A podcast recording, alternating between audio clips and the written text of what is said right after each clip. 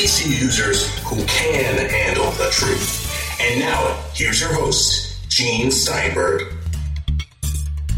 Hey, on tap this week on the Tech Night Owl Live, we have Bob Dr. Mac LeVitus, who, by the way, has a brand new book on the new iPad coming out. We'll hear from Jon Rettinger of TechnoBuffalo.com. He will review the new Nokia Lumia 900 phone. Is that the real iPhone killer? And then we'll hear from Craig Crossman of the Computer America radio show. All this and more on the Tech Night Owl Live. So, Bob, Dr. Mac LeVitus, you were telling us about a very important new purpose for the Magic Trackpad, right? Yes, since I installed Lion on my desktop machine, I've kept one on my desk next to the mouse because the gestures, the swiping and pinching and scrolling and stuff are so nice on the trackpad, but I still like a mouse because I have two displays. Well, you know I have a very large display. I got it from you. As a matter of fact, it still works, right? It hasn't blown up yet. No, it has not blown up. Good. I feel better. I feel requiem for the masses there. You did not sell me a lemon. No, a lime, yes, but no lemon. I tend to have my Diet Cokes with lime. Don't ask me why. I like Diet Coke. I think it tastes better than real Coke. Well, Does that make me weird? So, what's the topic of today's show? Alien invasion? As I was saying, the Magic Trackpad, I have um, often mistaken it for a drink coaster and gone to set my drink down on it, which I doubt is good for it. But it just looks like a drink coaster sitting in the middle of my desk like that. I want to be honest about it. I've tried the Magic Trackpad. I can't get into it. I'm sorry. Well, I can't use it without also having my mouse set up. On on a laptop I'm okay. I can deal with a trackpad. I don't hate it, but my mouse of choice is still the Logitech. What's this one called? Performance MX, which is the successor to the beloved MX Pro, whatever it was last MX time. Revolution. Yes. I know. You see, I know. As Lamont Cranston once said, "I know." The shadow knows. Actually, I have one right here, and I have one complaint about it. Okay, I like it. It's my favorite mouse, but never warns me when the battery is about to be discharged. Until it until it lights up red. No, it doesn't light up anything. It just stops working. Oh, mine lights up red. Usually, I guess probably minutes before it's going to expire, it'll light up in red. So I don't see red on my Performance MX. Doesn't flash red. Doesn't do anything. Just stops. Mine will light up red at the very end, right before it runs out of juice. And I keep a juice cable in a little box with all the occasional use cables that are on my desk. So it, it uses just one of those micro USB ones. Right. What I do is I keep a second mouse on hand, turned off, the original MX Revolution. And so when this runs out of juice, which it always does without warning, or maybe it's an invisible red spectrum on this particular model, what I do is I go and replace the mouse and stick it on the charging station. That's all. Oh, yeah, the older ones have a charging station. Mine just has a uh, USB plug. It's actually not quite a micro USB plug. It's sort of a proprietary version. If you look at Mine's not. closely. Mine, mine pops right on the micro USBs. I've got a charger on my desk that's got a micro, a mini, and a uh, dock connector. And I, I, can pop think it you have that. a different version of this mouse I do. I I'm telling you, I have the Performance MX, which is the successor to the one you That's have. what I have, the Performance make- MX. I have it right here, Performance MX in my hand Okay. right now. That's the right. You know, it's possible there have been production changes over the life of this product. I can see that. It's and possible. A lot of times when they make those changes, they don't tell you. You know, it's not like, gee, can I have an update? No, it doesn't exist, the change. We don't admit to it, that kind of thing. So we'll accept it as a good mouse with that one condition, which is I'm not getting a warning about battery going dead. I mean, it But should give you some kind of warning. Now, Apple's. You, I don't think that's universal issue because mine lights up red when it runs, you know, near the end of its juicing. But mine is also a micro USB. It's hard to get it in because it's in such a weird recessed location, but it's just a regular micro connector. No, mine is proprietary connector, so And you have a recharging station and mine doesn't. Well, it so- has a rechargeable battery. It's not a recharging station. It's got a separate little charging plug Cable? with a proprietary sort of pseudo mini USB plug at the other end. I also have the MX Revolution, which does have a charging station, so there you go. Let's not be confused about confusion. Okay, so here I've got a jawbone charging cable. A jawbone micro USB to USB. Okay. So I'm going to see if that'll work. And if well, I, don't when break I it. plug it in, no, it plugs right in perfectly. And when I plug it in, it lights up and charges. Okay. Yeah, I can use any micro USB. Um, They must have made changes because mine came with just a regular micro USB cable, and that's what I use to charge it. Fortunately, because I have this like three prong charger on my desk micro, mini, and iPhone. So I can charge three things at once right on my desk. Isn't that sweet? Well, I guess with a new iPad, you really need a good, powerful charger. Because I gather if you use the charger off your Mac, it's going to take forever to charge. The iPad takes a long time to charge. I have a uh, dock connector cable connected to a power block for rapid charging because that's, I think, the fastest you can get. Now, obviously, we got to mention this because the strange people over at Consumer Reports who seem to believe that they have but one way of testing things and no other way of testing things can possibly be right. They got 113 degrees without hooking it up to the charger when they were playing a game on it for an hour or so. Did you notice it being that hot in your regular use and testing? No, I did not. And in fact, um, when I started reading about it, I tried to think back on using it on the couch with it on my knee. I really didn't. And uh, I had a cover, a tight fitting cover on for a while, which should have made it worse. And I didn't have any heat issues with that. I did play Infinity Blade, which I saw mentioned a couple times as capable of heating it up, which makes sense because it's, you know, it's a real graphics intensive, processor intensive game.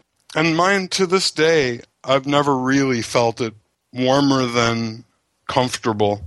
It gets warm on the back. The back gets warm when it's really cranking, but it doesn't feel, mine didn't feel any hotter than my iPad 2.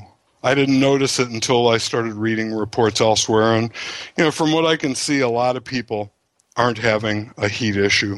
Well, Macworld did a test. They Yeah, got six- 100 16 degrees. degrees or something. They got 100 degrees. And that's versus really what? pushing it to the max. 96 on 96 on the iPad 2. What was the iPad? it was 2? about 10 degrees less.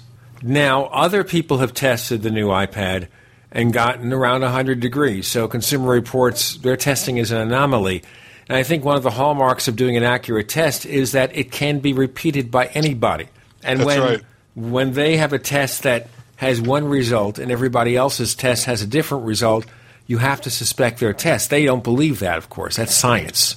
Hey, speaking of speaking of which, let me just find it. But I have some repeatable numbers that I made. I was amazed. I got this iPad for testing, and it was a Verizon 4G LTE, which means that two things. It means one, it's got a cellular data network that's as fast as Wi-Fi, and that's what I'm going to prove to you in a minute when I find this file. Numbers, I did it in numbers, um, and and the second was uh, it has the wireless hotspot for no additional charge. It uses part of your data. I mean, it's shared data, but you don't have to pay 40 bucks a month or 50 bucks a month for a hotspot plan, so to speak, or a tether plan. Well, It- you know, that's just- a ripoff. It really is because data is data. How you use that data is your business. And to decide based on the way you use your data, we're going to charge you one rate or another, I think that is preposterous. No, it's the same rate. It's all in your data plan rather than making you. Uh, yeah, but take- if you do it with AT and T, they don't have a hotspot deal. You have to you have to get either a device or pay for the separate tethering plan. I know that's phone. what I'm saying. It's nonsense. What they're doing is nonsense. It's Yeah. Verizon's is, is actually pretty sensible. It's you only pay for what you use. I'll tell you what, we You have, have to, to do- pay for this. We have to pay for this. With Bob, Dr. Mac LeVitus, I'm Gene Steinberg. You're in the Tech Night Owl Live.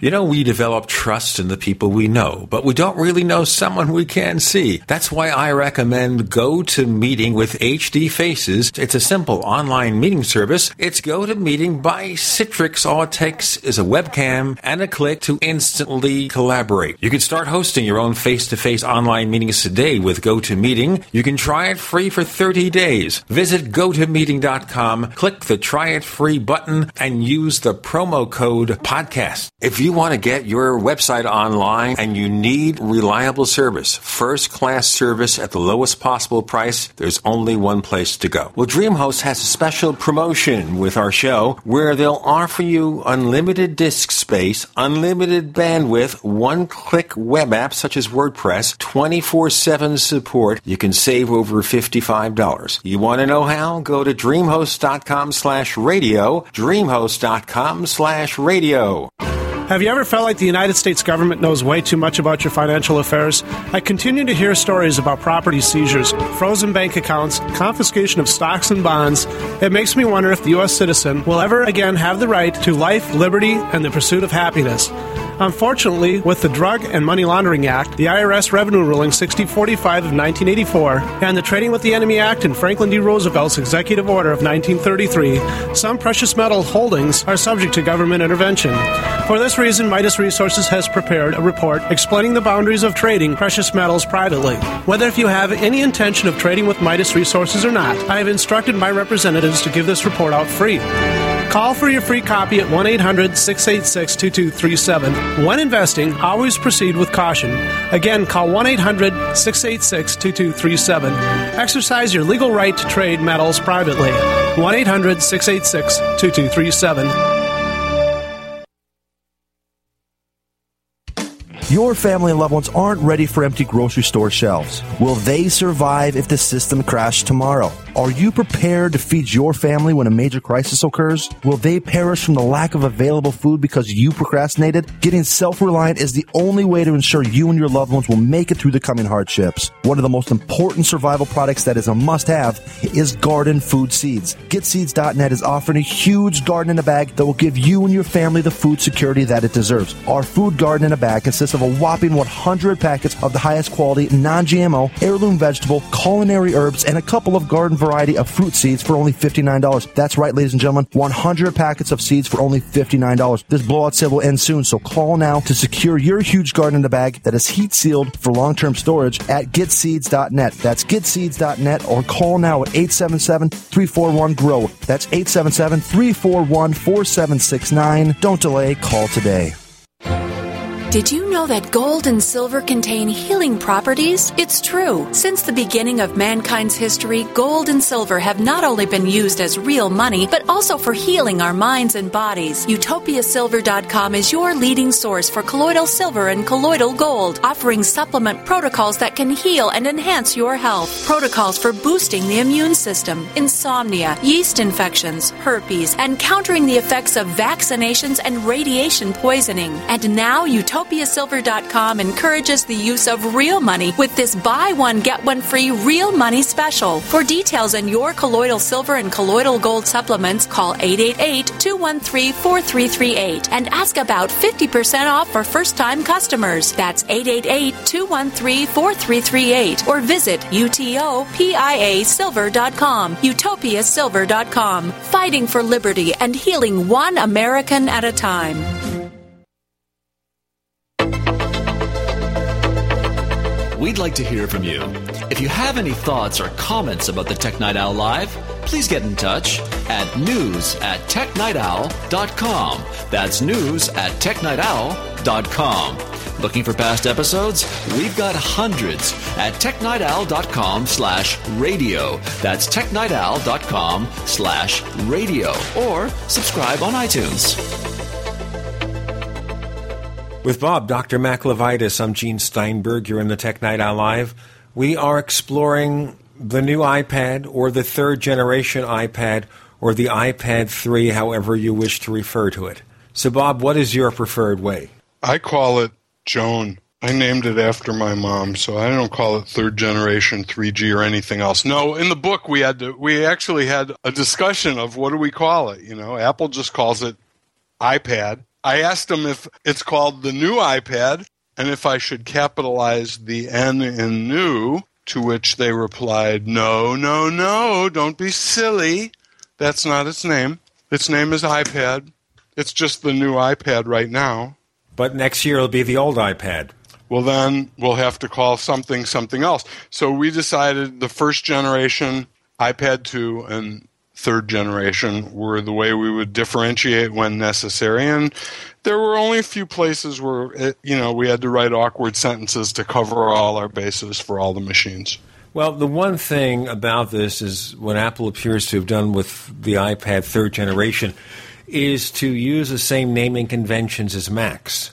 Right. So a Mac There's is going to be an model. iMac, but then your iMac will be late 2009, mid 2010, mid 2011. So evidently, that's what's going to happen. We're going to have a generic name with a hyphenated description. I think the popular name for it's going to be third generation. I even saw it on Apple's website on some tech notes. Okay. So third generation, I think, will become the common nomenclature for this particular model. It won't be iPad in parens third generation like they did with the iMac and the Mac. They Pro. could, it could be, it could be, but I'm saying it's going to be identified by its generation. You know, if Apple told me to say something and identify it this way, I might say, you know what? I'll just call it whatever the heck I please because. Well, they didn't say they didn't say anything about the generations. We decided to do that for the book because it seemed the clearest when you're writing a sentence that says iPad 2 and third generation iPad only. You know, you have to be able to say which is which. It's not called the iPad 3, although that would have made for the most convenient sentence writing in the book. We decided that the the reasonable thing to do was to call it third generation and that there would be no confusion and you know because it's not the iPad 3 what if they come out with an iPad 3 next year I doubt it. But there was a short interview with Phil Schiller, and he, ladies and gentlemen, is their vice president for worldwide marketing with a few other additional things to the title. And he said, well, they wanted to be different. that was his description, kind of flippant about it. But I suppose everybody was predicting everything about this product. I mean, they predicted it would have a retina display, they predicted it would have LTE support. So I guess Apple wanted to be unpredictable in some way. so they named it iPad Or the new iPad. don't they remember the new Coke That's the old Coke that nobody cared about. I seem to th- remember that wasn't very uh, successful for the Coca-Cola Corporation. They New tried to change the formulation.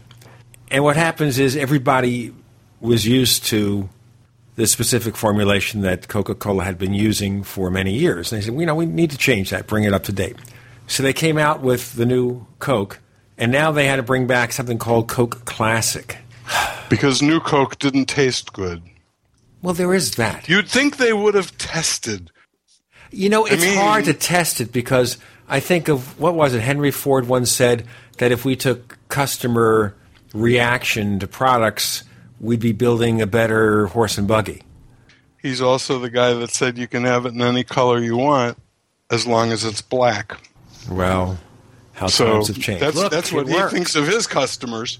Well, Apple is kind of doing the same thing. Apple you know, they give you a very limited selection of colors. It's black or white. Take your choice. Apple knows what's best for most people. I never thought I'd hear myself saying that, but you know, I understand when, when we talk about things like having a closed environment by by only allowing apps from the App Store. Okay, but the reward for this, which is pretty much no malware and no really misbehaving apps, to the most part being protected from it. I don't know. It seems to me for a lot of people, that's a fair deal. I don't think most people care. Yeah, they just look and they say, "Oh, I can get the app I want. That's fine." They don't Right. think in terms of, "Oh my gosh, there might be other apps I can't get. Maybe I want a porn app or something." It's not that I can't go to a porn site or something with the browser. They want to do something. Most people don't think that way. They think it's not the cup being half empty. They think of it being half full or something, that kind of thing. They look in the more positive sense and they say, you know what? I could get all these apps. This is great. I don't worry about that. Why do I have to concern myself? I want to just turn the phone on. It's not like a personal computer.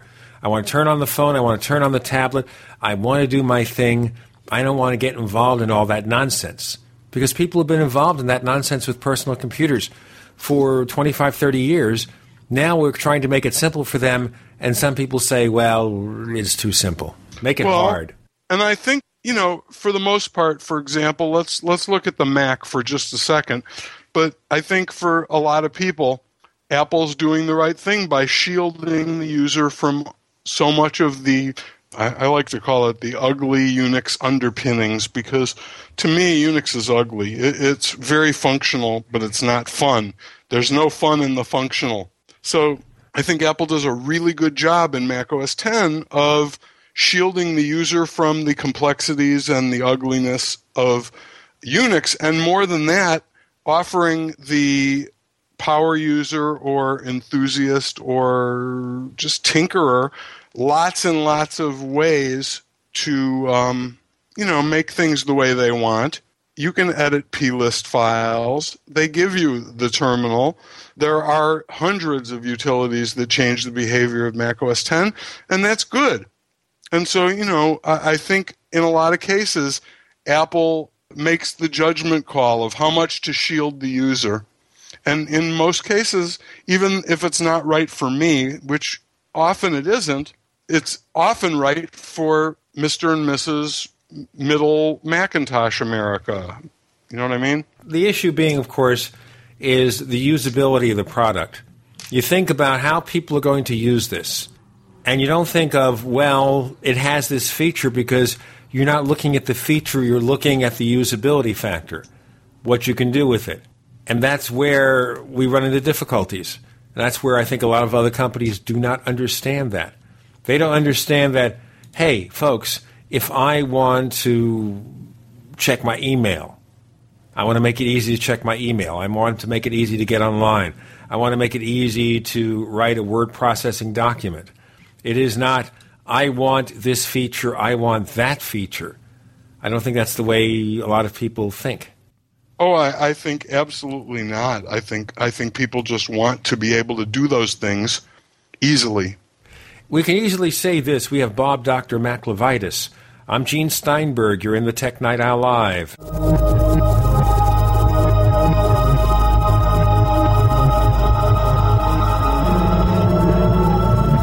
The GCN Radio Network, providing the world with hard hitting talk radio. GCN. Great talk radio starts here. Graphic Converter is the image manipulation tool for the rest of us. It does not use any database. You get full control of all your files. Want to view the images of a folder? Drag it into Graphic Converter and a powerful browser opens up to show your image files. You could use it for slideshows. You could use it to import images from digital cameras or from scanners. Need to do some image editing? You can do that too in Graphic Converter. Also print catalogs. Convert from so many formats I can't even list them. Download now to see if Graphic Converter is good for you, like one and a half million other users. Guess what? You could save money when you buy Graphic Converter. Use the coupon code Night Owl. Use the coupon code Night Owl to get a special price for Graphic Converter. Go to lemkesoft.com. That's L E M K E soft.com. Lemkesoft.com. L E M K E soft.com. Do you know which 37 crucial food items are going to fly off the shelves when the next disaster hits? If you don't, you and your family may be without food and waiting in long food lines after a big disaster strikes. You would be surprised how many people don't have these food items right now. 123survivalplan.com has set up a For Patriots Only video with inside information on the 37 food items that will sell out first when the next disaster strikes. The video on 123survivalplan.com has crucial information you and your family need to prepare for any disaster, natural or man made. And you won't have to be afraid of going hungry or being sent to a FEMA refugee camp. See the video that over 1 million other smart patriots have already seen in the last four months. Prepared now. Go to 123survivalplan.com and learn which 37 food items you should hoard. Easy to remember. 123survivalplan.com. Again, that's 123survivalplan.com. Healthy soils grow healthy plants. So before you plant your survival garden this year, is your soil healthy? Maximize your crisis garden soil with EM1 from Teraganix. EM1 organic soil conditioner, fertilizer amendment, and compost accelerant provides healthier gardens and faster, efficient garden composting. EM1 from Teraganix.com quickly improves soil structure by increasing nutrient availability and converting organic matter into soil humus. This improves seed germination and root growth, improves plant quality, size, color, flavor, nutrient value of fruits and vegetables, and improves shelf life. And when rain is not in the forecast, no worries. EM1 improves moisture retention in soils, helping reduce drought stress. Just like you prepare all else, prepare your crisis garden for maximum yields with EM1 from Teraganix.com. Order now at T E R A G A N I X.com or call toll free 866 369 3678. That's 866 369 3678. Teraganix. Life's getting better. What is the most abundant resource on Earth? Water. It's essential for sustaining life but it's not always the most available. When disaster strikes, water quickly vanishes from store shelves, like it did during 9 11, Katrina, Japan, and in Joplin. Three days without water and your body begins to shut down. Don't risk being without an abundant supply of water when the next disaster hits. Get a Flojak hand well pump. The affordable Flojak drops right into almost any well and is easy to install without having to remove the existing pump, giving you immediate access to plenty of cool, clean water. You could risk your family's health on a limited supply of stored water, or you could be prepared with the reliable, affordable Flojak backup hand pump kit for only $3.99 complete. See how it works at flojak.com. Spelled F L O J A K.com. Be sure to spell F L O J A K.com or call 855 4 Flojak. 855 4 Flojak. That's 855 435 6525. Proudly made in America. Flojak hand well pumps. Peace of mind in a box. Live with Gene Steinberg.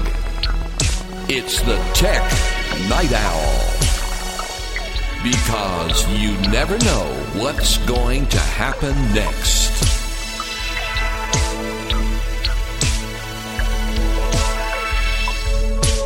We have Bob Dr. Mac Levitus. I'm Gene Steinberg. You're in the Tech Night Owl Live. You and Ed Baig at USA Today write all these books, and your latest one's about the iPad, right? That's correct. Yes, sir. So it's going to be what? iPad for Dummies, the new iPad for Dummies, iPad third edition for Dummies? You know what? I'm glad you asked. I have the cover here, and I looked at it, and I don't even remember what they finally decided, but I believe it's just iPad for Dummies again. But And- you'll have an edition version number thing. Well, I think it'll say something. Let me see. Let me see if I can find it.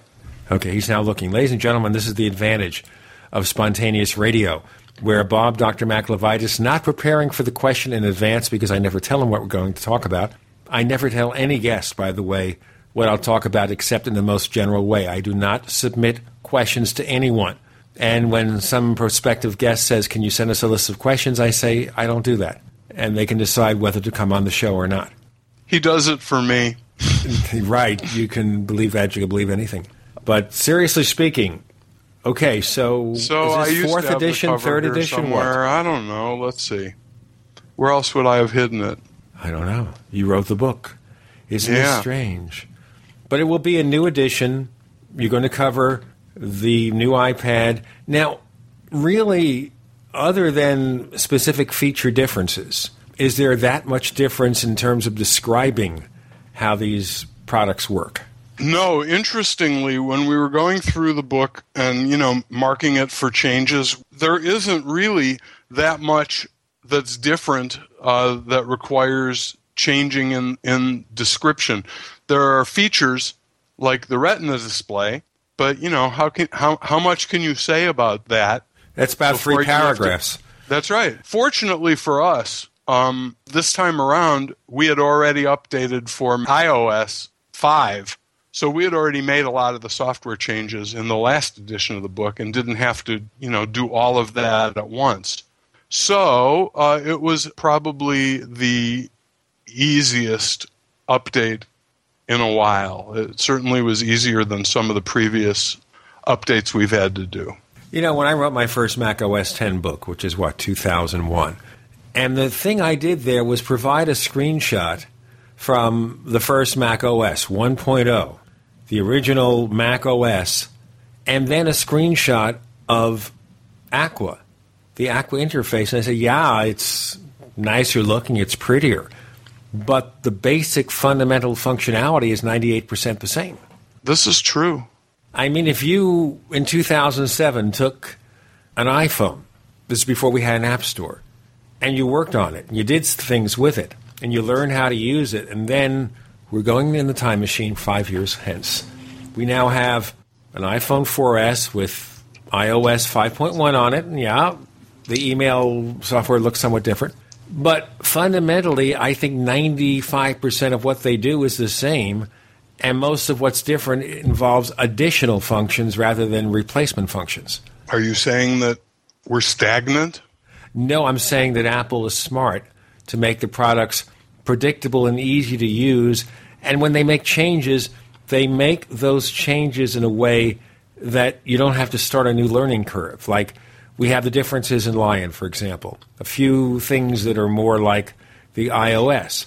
However, you can undo those changes. You know, you want full time scroll bars rather than only when you mouse over them. No problem. You go into system preferences, you change it. You don't want scrolling in one direction, you want to make it the way it used to be in the other direction.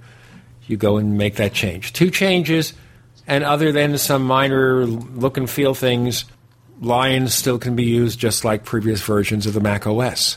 Whereas a certain company from Redmond, Washington, they want to change everything confuse everyone. Well, that's so they can get that big bucks for the upgrades. If anyone wants to buy it. You know, that's an interesting point of view here. Have you played with the Windows 8 public preview? No, I don't like to touch Windows unless I'm getting paid for it. It makes me feel icky. Okay. Well, I did play with it, and I thought, you know, I am working in an office, or I have 100 employees in my company and we settle on Windows for whatever reason. Maybe we need proprietary software that requires Windows.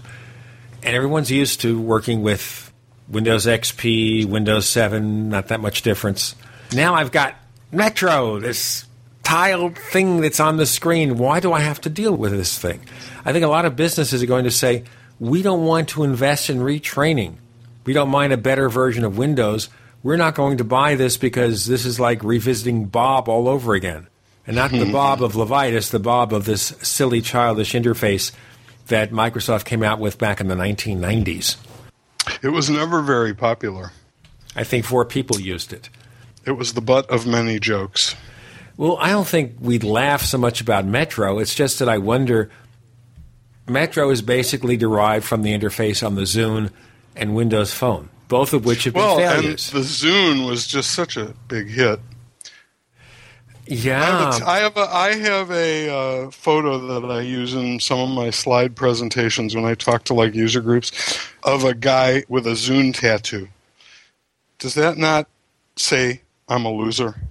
Nothing says I'm a loser like a Zune tattoo. I think it says that particular person might be in need of help. Don't get me started. I will, actually, I'll tell you a story here. This is true. A couple of years back, I'm at a local convenience store to buy coffee, all right? Sitting outside, there are two 20 somethings, and they were trying to sell their Zunes to people, and nobody would talk to them. And I said, You're trying to sell your Zune. Why? Well, we want to sell our Zune. I said, Okay. And I didn't really pursue the issue, but it was obvious they needed to get rid of it or needed the cash, whatever. And they kept trying to sell it. Nobody would look at them. Nobody would pay them a moment's attention. I think if they gave that thing away, people wouldn't take it. Yeah, I think that was pretty much the way everybody felt about them. They wouldn't even use it if it were free. You know, it's kind of unfortunate. You know, you think a company spends billions of dollars to develop something, people don't want it. But then they didn't want the Zune. They clearly don't want Windows Phone, although we have a guest coming on this week who's going to talk about the new Nokia phone that's being sold by AT&T sporting Windows Phone. But so far people haven't bought that either. So why would Microsoft think that taking the same basic interface, grafting it on to a desktop operating system is going to succeed? Um, for the same reason they've thought all of their other failed initiatives were going to succeed. I think part I of it was hubris. Is, you know, they believe we are Microsoft. We have all this money. We have been number one for so long on personal computers. Anything we produce must succeed. I and going by that philosophy, they do silly true. things. I think they're starting to realize that's not necessarily the case anymore. I mean, what's the last hit they've had? Office? I guess the Xbox did well, but they put in billions of dollars before that thing started to make a profit. And I think if you consider how much they lost on it, it's going to take years, if ever, to make up that difference. And now that's an interesting thing, too, I want to ask you about, which is gaming. Now, obviously, the gaming experience on an iPad with a Retina display has to be extraordinary because of the higher resolution graphics, the fact that more and more games will be coming out to take advantage of that, and the faster graphics chip. So the question is here at what point do people say, I don't need the gaming console? I'd rather just have an iPad or use AirPlay and use an Apple TV and put it on my regular TV set. By the way, did I tell you folks that we have a weekly newsletter? Yes, we do. We've had over 600 weekly issues consecutively of the Tech Night Owl newsletter. And here's how you get a copy. You just go to newsletter.technightowl.com. Once again, that's newsletter.technightowl.com. And you can sign up and you get my cutting edge commentaries ahead of everyone who checks the site. Get it a couple of days ahead. Newsletter technightowl.com. We have Bob Dr. Mac LeVitus. I'm Gene Steinberg. You're in the Tech Night Owl Live.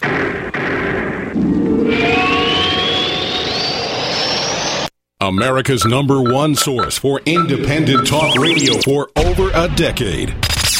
We are the GCN Radio Network. Ray Perkins, a reclusive veteran burned out from the Gulf War, lives tortured by relentless, perplexing nightmares.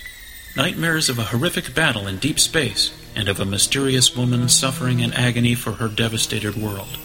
A woman not yet born, calling across centuries to him. Then, a coincidence leads him to his destiny, his chance to alter the universe. Attack! Attack!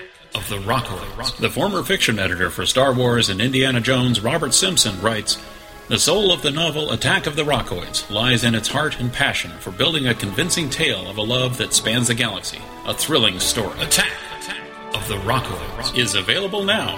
Read a sample chapter and get a special discount off of the cover price at our website, rockoids.com. That's R O C K O I D S.com. Attack, Attack of the Rockoids, a novel in the grand science fiction tradition. What if pain could be reduced, ailments could be alleviated, physical and mental stress could be eased, and blood circulation increased, all by simply lying down? Introducing the original Biomat. The Biomat is an FDA registered medical device that combines deep penetrating infrared space age technology and revitalizing negative ions with the incredible healing power of amethyst crystals. A Biomat can boost your immune system, relieve pain and stiffness, reduce stress and fatigue, and assists in detoxifying your body. Join the thousands of people reporting relief from chronic pain, fibromyalgia, arthritis, sports injuries, insomnia, and much more. Each Biomat comes with a lifetime trade in and and three year warranty. Learn more at bio mats.com, spelled B I O M A T S.com, or call 360 944 8692. That's 360 944 8692. Visit bio mats.com today and enhance your life with a Biomat.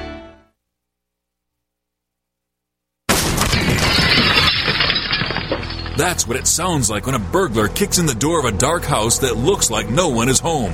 Don't let your home be the next target. Make it look like someone is home watching television with Fake TV. Fake TV is a small electronic device that makes the same light as a real television, so from outside it looks like someone is home watching TV. Fake TV plugs in just like a lamp on a timer, but is far more convincing to burglars. Fake TV deters burglars, costs far less than an alarm, and is highly recommended by numerous police departments. Use it anytime you're away from home. To order your fake TV for only $34.95, go to faketv.com. or call 1 877 5 Fake TV. Each additional Fake TV is only $29.95, so get one for you and one for a loved one for safety, security, and peace of mind for both of you. Call 877 5 FAKE TV or go to faketv.com. Faketv.com, the burglar deterrent. BePrepared.com is making deals in April because you need to be prepared now and you need to save. BePrepared.com is the official site of Emergency Essentials, a 24 year leader in emergency preparedness supplies. Everything from long term food storage to emergency kits, water storage and filtration to alternative light and heat sources. What's on sale? Now through April 30th, save 28% on a freeze dried garden vegetable combo, which includes peas, corn, beans, cauliflower, celery, and onions. Save 33% on the Katadyn Hiker Micro filter. New instant white rice as low as $8.49 and a 72 hour MRE food and water supply, a $72 value for only $49.99 and much more at BePrepared.com. Call 800 999 1863 to experience exceptional customer service and our low price guarantee. That's 800 999 1863. Hurry, the BePrepared.com April sale ends April 30th. The choice is clear. Be unprepared or BePrepared.com.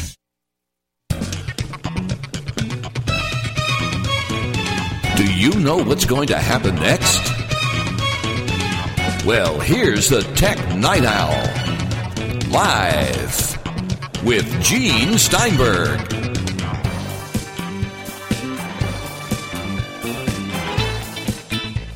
We have Bob Dr. Mac LeVitus. I'm Gene Steinberg. You're in the Tech Night Owl Live.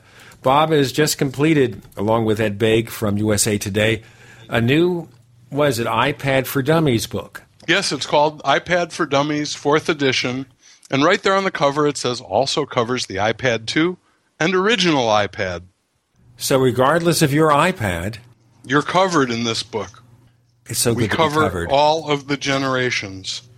It's a book for all generations. A timeless classic. Talking A about games, classic. Apple is bringing Game Center, of course, to the Mac with You Mountain mean in, Lion. Mo- in Mountain Lion? yes, and they're going Hey, to what are have. they going to name the one after Mountain Lion? They're out of Jungle Cats. I think they're going to have to call it after me, Bobcat. okay, or they'll go to dogs. No dogs. Oh, dogs would be cool, I think. This is Mac OS 11 Lhasa Apso. Mac OS 11 Dachshund. Mac OS 12. Gesundheit. Thank you. You say? Uh, All right, wasn't that good? The timing's just fabulous. Okay. oh, I, uh, what I was going to say before when I was looking for the the uh, speed numbers was that my um, LTE third generation iPad from Verizon, which is real LTE all the way. It's not FOW LTE, it's real. LTE. No, my iPhone 4S has FOW LTE. It's actually FOW 4G that lights up a 4G light, even though it's not 4G. It's 3.5G. But the iPad, the third generation iPad, was significantly faster for downloading and really significantly faster for uploading over the LTE network uh, than anything else I've tested over a cellular data network. These are the fastest I've seen, and in some cases, they were faster than Wi Fi here at my house, which is pretty good Wi Fi. Now, the question I asked you before we split for a brief break about gaming. Are we seeing here that Apple is poised to basically destroy all the companies that make gaming consoles because of what they're doing? You know, it's hard to say yet, but they're going to have, you know, this AirPlay thing is like a sleeper. If you don't have an Apple TV, then you don't realize that you can take whatever you've got on your screen of your iDevice and watch it on an HD TV wirelessly uh, with $99 Apple TV box. And that says to me, Apple wants to own your living room. You know, Apple wants to eventually establish a, a beachhead in your living room so that they will manage your media and you will use their stuff to, you know, get it on the screen. And what they've got now, this AirPlay feature, is pretty cool. And if you don't have an Apple TV, you've never seen it. But I walk out in my den, and whatever I'm looking at on my uh, iPad, if my kids are around or my wife is around and I want them to see, I just flick a tap a little thing on the screen, and instantly it uh, shows up on the HD TV whatever I'm seeing on the screen. But now you're asking about gaming. Have you seen a game called, for example, uh, Real Racing 2? Tell me about Real Racing 2. The steering wheel and accelerator and um, statistics are on the iPad, but the track, what you see out your window on the track, is on your big screen TV. Now, that's a question, too, here. Some people say Apple must come out with a dedicated, hard buttoned gaming controller to really take over that market. That the virtual gaming controllers or buttons is not quite there. I think that's probably true for now, but in a few years it might not be anymore. The hardcore gamers for now are going to buy Xboxes and PlayStations because nothing really can give you those kind of frame rates and that kind of gaming experience um, on your big screen TV so easily. And, you know, at some point, I think some of the iPad games will rival that experience. And the pricing on the iPad games, or even on all iGames, is a lot more reasonable. You don't have a lot of $60 titles. I don't think you have very many at all games that are $60. Now, someone pointed out that the Android OS has provisions to allow you to hook up a game controller with the Android OS on a tablet or a smartphone. And the suggestion being that Apple could do that too. Maybe in the next version of the iOS, have some kind of interface scheme. It would have to be done in software. Obviously, they can't do it in the hardware unless it's a well. Remember device. this. Remember this uh, of the um, camera connection kit, the iPad or iPhone camera connection kit lets you plug in all sorts of USB devices, and many of them work like magic without any driver. For example, MIDI keyboards work, a lot of them. Regular keyboards work. A lot of cameras work. Um, so it's possible that you know you could have a game controller that plugs in either through the camera connection kit or more likely has a 30 pin connector so you can connect it to your iPhone or iPad. It would direct. require basically though some software or firmware adjustment, that's all. Absolutely. Apple would have to you know, Apple would have to open the kimono and allow it, and the game developers would have to build support in for it. But if something good comes along and it becomes popular, that's how stuff like that happens. And as I said, if that were to happen, the future of the gaming console industry would be in doubt because as these devices get more and more powerful, well, at that particular point in time, the number of people who buy the dedicated gaming consoles will go down. Yes. Well, I think um, I, I think there's a whole generation that aren't going to buy another gaming console. They're going to just be content with you know what they can do on their Mac or their iPad or whatever, and they'll use their Xbox until you know, until it breaks or something. But they're not in the you know they're not going to go to the next generation of console games. But where is the next generation, generation Xbox? Today's Xbox is what? Five, six years old? years old? I don't know. It feels like it's 10 years old. I don't know. It's old. But so's the PS3. You know, neither of them is, is very new technology.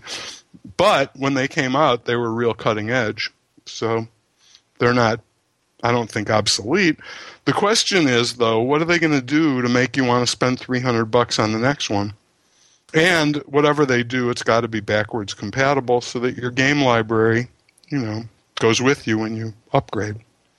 And it still comes down to the problem here of competing with the people who have the smartphones and the tablets, which is all about Apple again. Well, and I think that you're going to see all but the most serious gamers are going to be happy with the quality of the games you can get on your iPad or iPhone.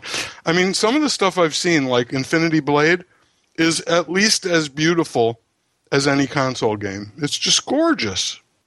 But playing with your finger by swiping on the screen, the gameplay I don't think is sophisticated enough for the serious hardcore gamer that wants 30 buttons and triggers and all the you know all that controller stuff. Speak for Me, yourself. I'm happier. I'm happier with fewer controls. My my kids kick my butt on Xbox stuff because it's like, oh, Dad, just you double tap the X, then the blue, then the red, then the blue, blue, blue, and then the trigger on the right.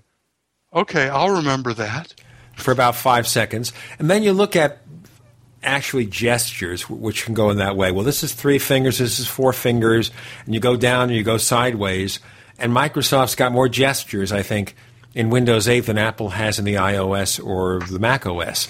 And I think, how many more gestures can you have before you use the middle finger and point it straight up at the device and say, forget about it?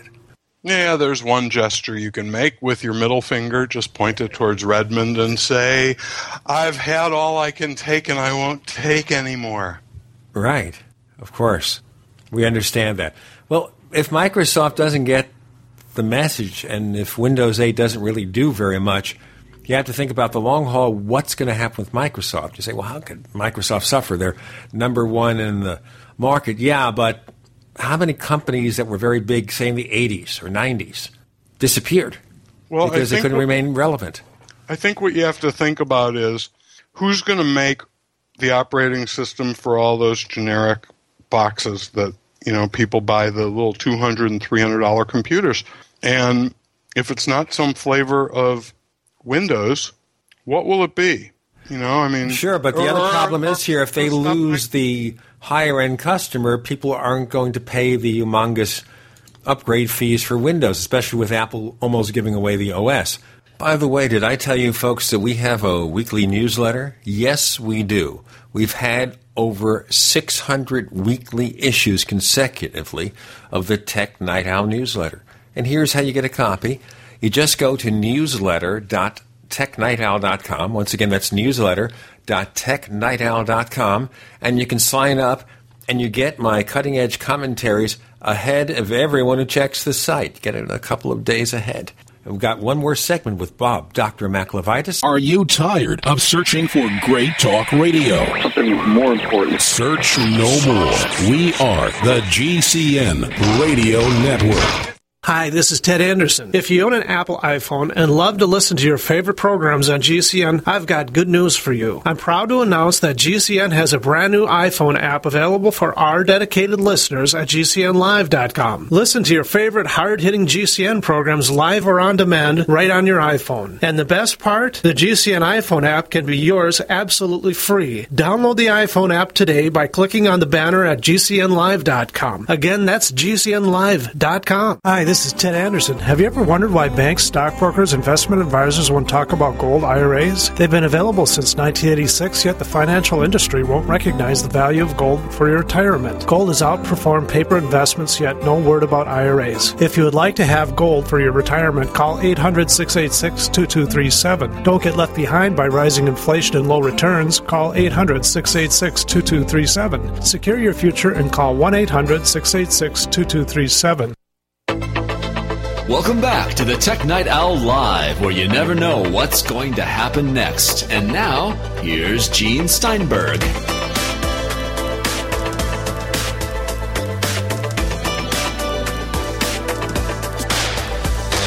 Bob, Dr. Mac LeVitus says he's hungry, so we can only do one more segment with us.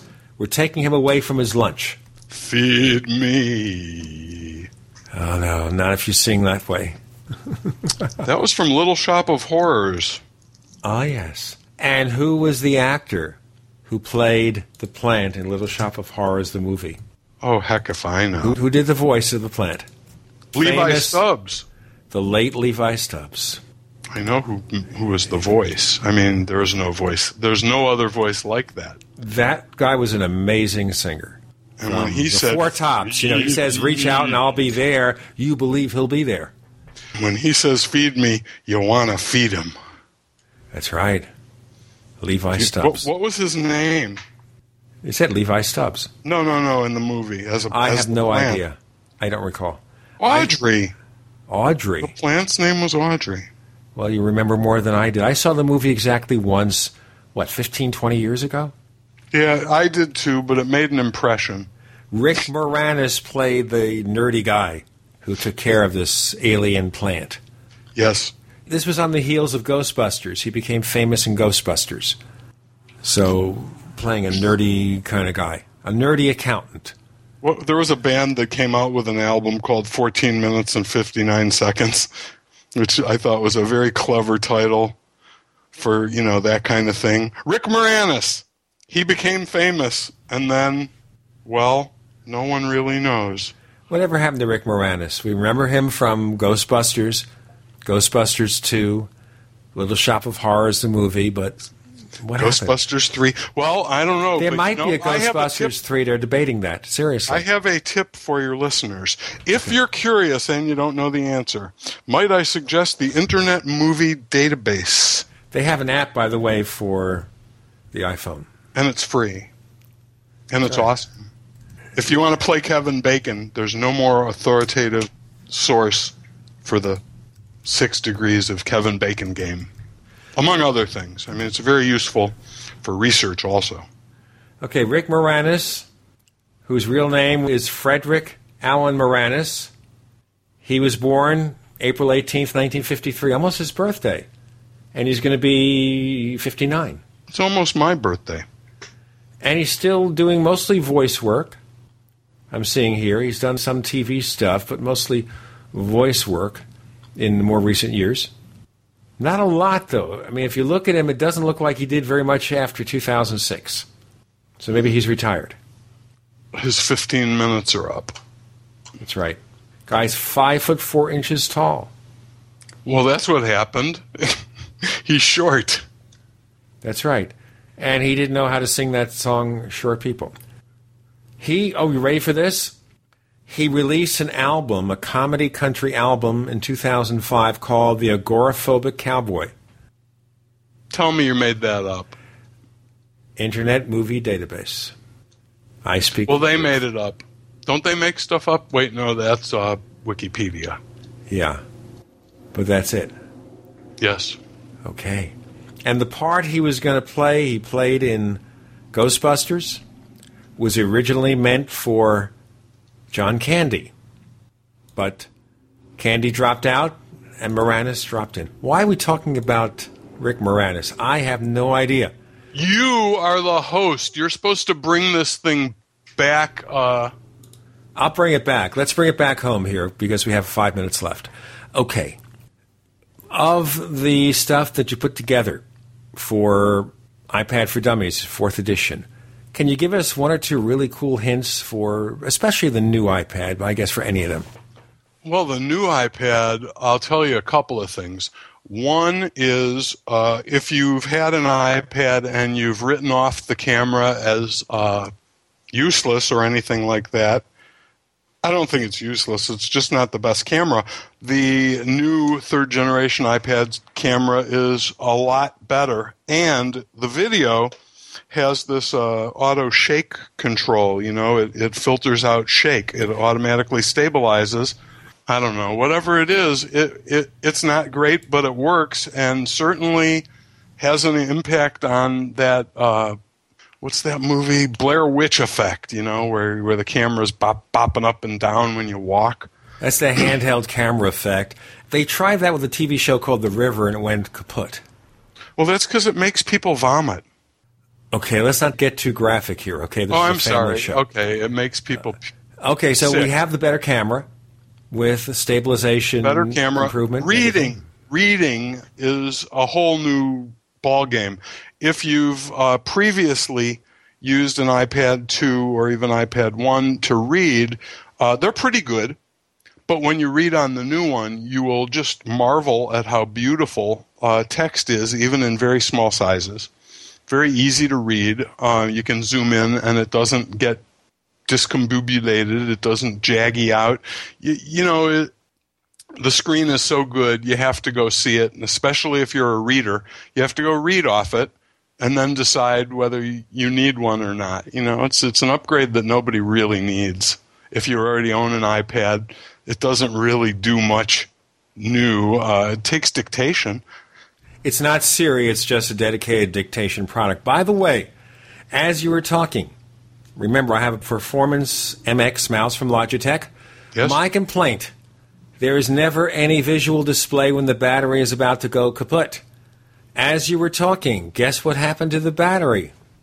The red light came on. No, it went kaput. The battery went kaput with no warning. That's right. Well, I think you've got a dud. You should order a new one.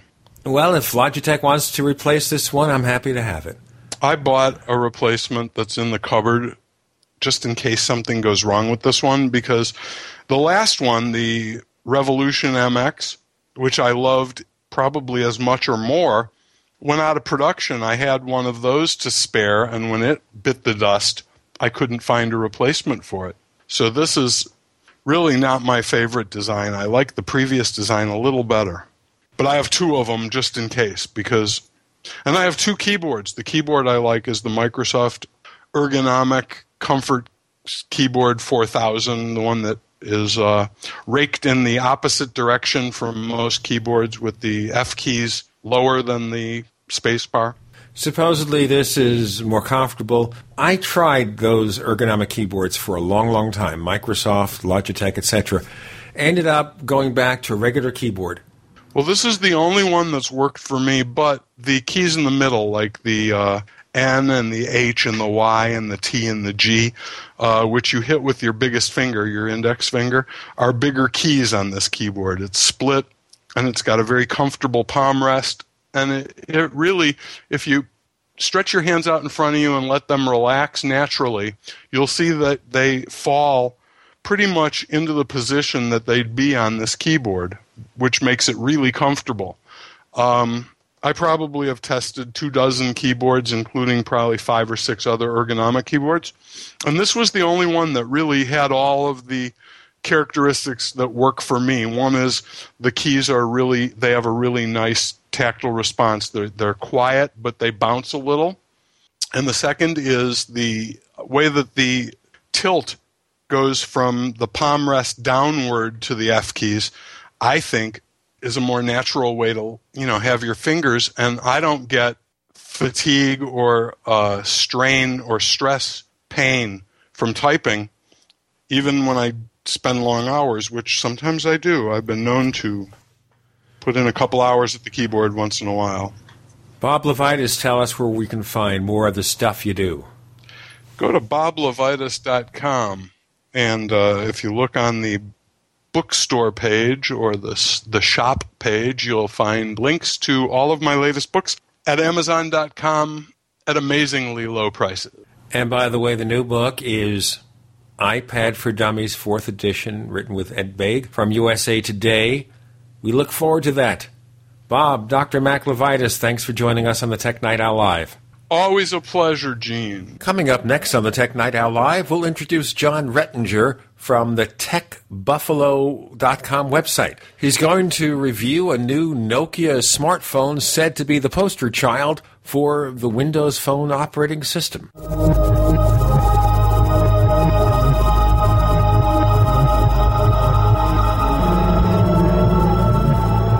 Ray Perkins, a reclusive veteran burned out from the Gulf War, lives tortured by relentless, perplexing nightmares. Nightmares of a horrific battle in deep space and of a mysterious woman suffering in agony for her devastated world. A woman not yet born, calling across centuries to him. Then, a coincidence leads him to his destiny, his chance to alter the universe. Attack! Attack!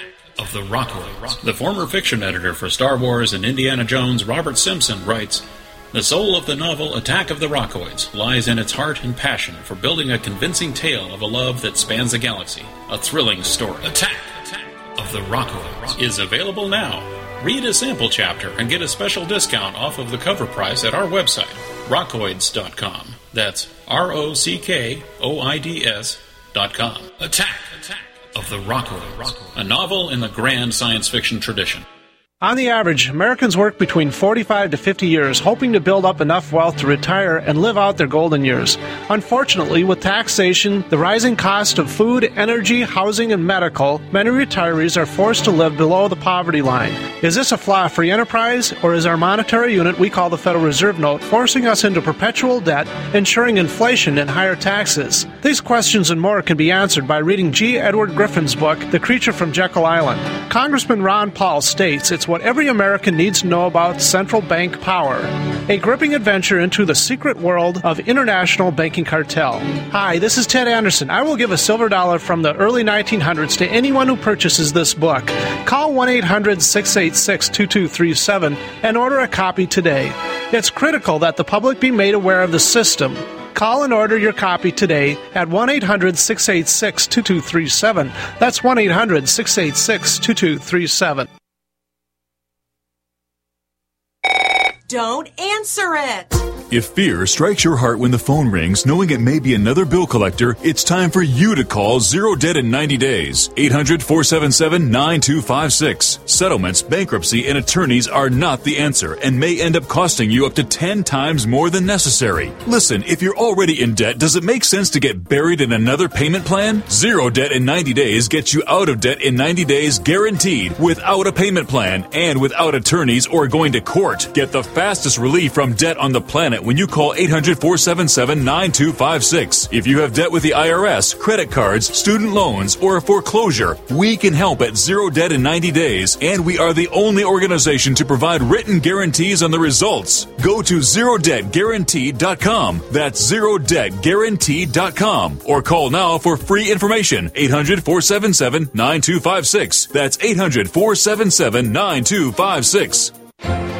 Did you know that gold and silver contain healing properties? It's true. Since the beginning of mankind's history, gold and silver have not only been used as real money, but also for healing our minds and bodies. UtopiaSilver.com is your leading source for colloidal silver and colloidal gold, offering supplement protocols that can heal and enhance your health. Protocols for boosting the immune system, insomnia, yeast infections, herpes, and countering the effects of vaccinations and radiation poisoning. And now, Utopia UtopiaSilver.com encourages the use of real money with this buy one, get one free real money special. For details on your colloidal silver and colloidal gold supplements, call 888 213 4338 and ask about 50% off for first time customers. That's 888 213 4338 or visit UTOPIASilver.com. UtopiaSilver.com. Fighting for liberty and healing one American at a time.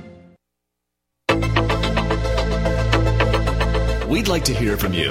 If you have any thoughts or comments about the Tech Night Owl Live, please get in touch at news at technightowl.com. That's news at technightowl.com. Looking for past episodes? We've got hundreds at technightowl.com slash radio. That's technightowl.com slash radio. Or subscribe on iTunes. The head guy at Techno Buffalo, Jon Rettinger, joins us on the Tech Night Owl Live. He's a new friend of the show, and I kind of like him already because he seems like a nice guy, and his wife's maiden name is Steinberg. But we're not somehow related, I don't think. it's good to be here, Gene. And who knows? You guys might be related. We'll have to share family histories. you know, of course, I was born in 1215 BC. you know, she missed the invention of the wheel, but uh, she was here for the invention of the internet. Okay, so she took your iPad and won't let you have it back. she insisted on her own. i am trying to nerd her up. You nerded her up. You got kids? No kids. No kids yet, but we do have a puppy. Okay. Does the puppy kind of lick the iPad or the Lumia 900 or something? Listen, I can't keep the puppy away from Angry Birds. Oh, boy. Gotta watch those puppies. Actually, we gave away our puppy before our son was born. And the reason is the puppy was kind of not a puppy then, it was an adult dog. He was kind of a nervous sort. And we worried about how he'd behave That's with a a child in the house. So- reasonable, reasonable concern. We got our puppy as sort of a trial to see if we could uh, keep a puppy alive. Then maybe we could keep a kid alive in a few years. Well, you know, I think the kid's a little bit harder. You know, I- puppy kind of takes care of itself as it grows up. I the kids sus- need a lot of work the first few years. I suspect you're right. So you mean with a kid, you can't just put it in its crate and take it out in the backyard when it has to go to the bathroom? Uh, no, and, and I assure you that Mrs. Rettinger is going to insist that her hubby change the diapers too. You know, I can I can support diaper changing. You know, I can I can uh, cheer in the background. No, you have to do it. Uh-uh. No support. I mean, I'm going to have a talk with her. I mean, we, we share a similar last name. You guys are kindred spirits. You know what, Gene? I'm not afraid to get my hands dirty, uh, literally and metaphorically. Well, with the dog, you probably had to clean up a few of the spoils until the dog got house trained. Yeah, she's just about house trained now. How old is she? She's uh, six months old. Now my wife's working on trying to house train me, which has proven to be equally as difficult. I understand that's impossible. You know, It's we tough. techno nerds, you know how it is. It's, tough. I don't, I don't break easy. Hey, listen, obviously, we've heard stories about the so called decline and fall of Yahoo Oh, yes. for several years. And this week there's a story in Reuters that 2,000 people, or 14% of Yahoo's workforce, being laid off. Now, what's going on there? I mean, it doesn't seem they're going anywhere. No. It seems that they are yesterday's news. And when we used to hear those commercials, Yahoo, now we want to say, oh, forget it. So let me ask you a question, Gene. You ever had a moment in your life that you wish you could go back on? There must be one. Everybody's got that one moment they wish they could do differently.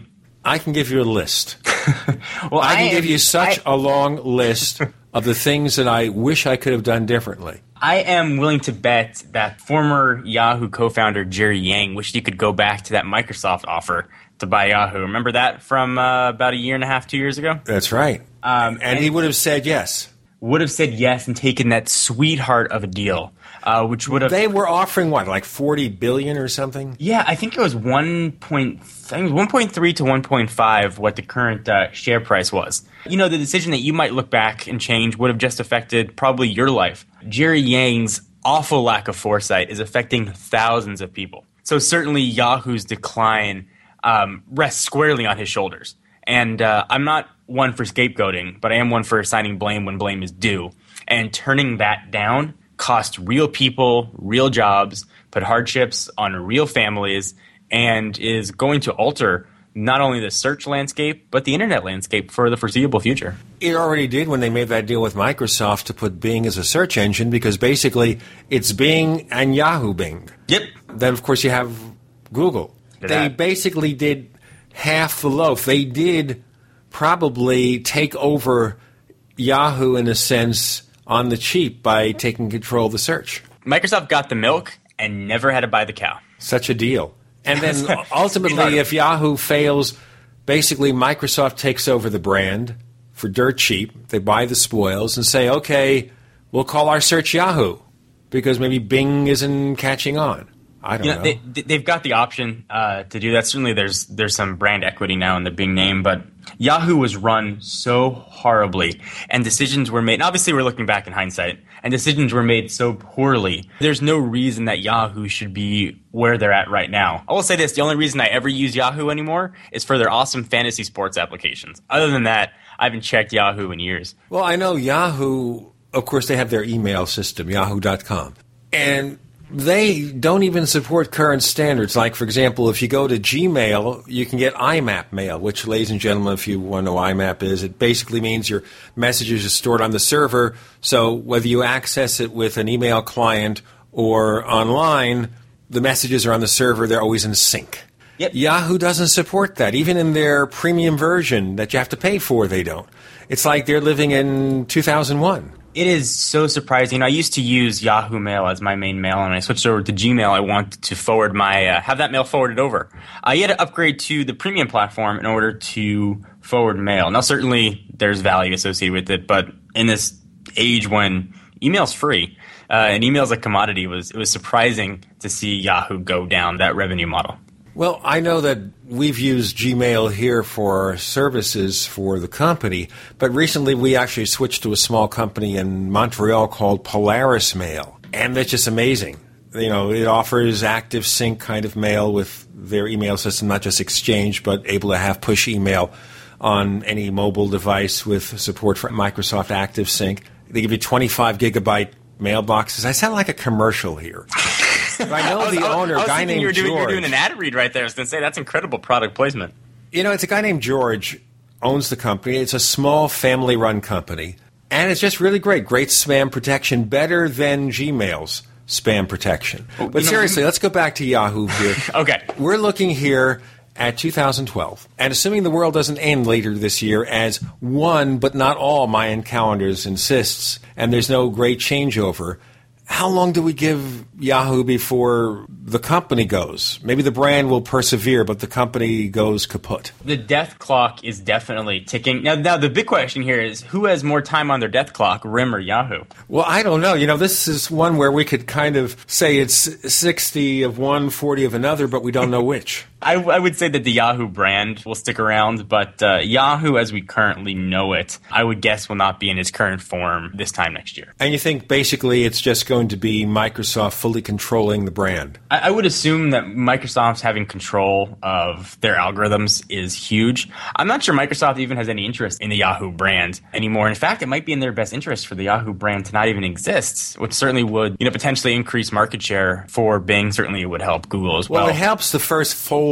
all the internet access into Microsoft. So you click on Yahoo, you go to the Microsoft Yahoo, and then slowly it fades away. And one day you wake up and you're now at Microsoft servers, you're no longer at Yahoo servers. Yeah, so you know, there's certainly the potential for that as well, and you know, eliminating what I guess could be considered competition, uh, you know, certainly helps. And we all know that Microsoft loves going down the attempted monopoly routes, and certainly they'd be dealing with a, a duopoly with Google. They sure would, but will that help them against Google? Who knows? We have Jon Rettinger of TechnoBuffalo.com. I'm Gene Steinberg. You're in the Tech Night Owl Live.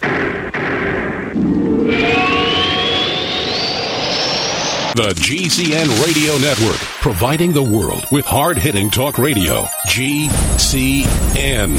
Great talk radio starts here. Say, wouldn't it be great if that computer keyboard sitting on your desk also worked with your iPhone? Sending a text message would be lightning fast. This is exactly the idea behind the Matias One keyboard for iPhone and Mac. You just need to experience it once to see how incredibly fast and convenient it really is. It's also available for the PC and BlackBerry. Visit onekeyboard.com slash TNO. Once again, onekeyboard.com slash TNO. So here's what happened. I was placing an order online. The site went down. It just stopped responding. It took hours before it returned, but I'd already placed the order with another company. If your site goes down, you could lose business. And if you have a business or personal site, you want to know it's easy to run and it will stay online. At iWeb, your site is hosted on one of the most reliable networks in the world. Check it out. iWeb.com. That's iWeb.com. Iodine protection packs from hempusa.org are now in stock for immediate delivery worldwide. Our iodine protection packs include microplant powder, green life kelp, red palm oil, and our clear roll-on iodine that will feed the body the iodine it needs. All iodine protection packs are in stock, save you money, and ship for free in all 50 states. Visit hempusa.org or call 908-691-2608 today. HempUSA.org has a revolutionary wonder food for detoxing the body and rebuilding the immune system. Microplant powder can help unclog arteries and soften heart valves while removing heavy metals, virus, fungus, bacteria, and parasites. Plus, it cleans and purifies the blood, lungs, stomach, and colon. Keep your body clean with micro plant powder. Visit us at hempusa.org or call 908 691 2608 today.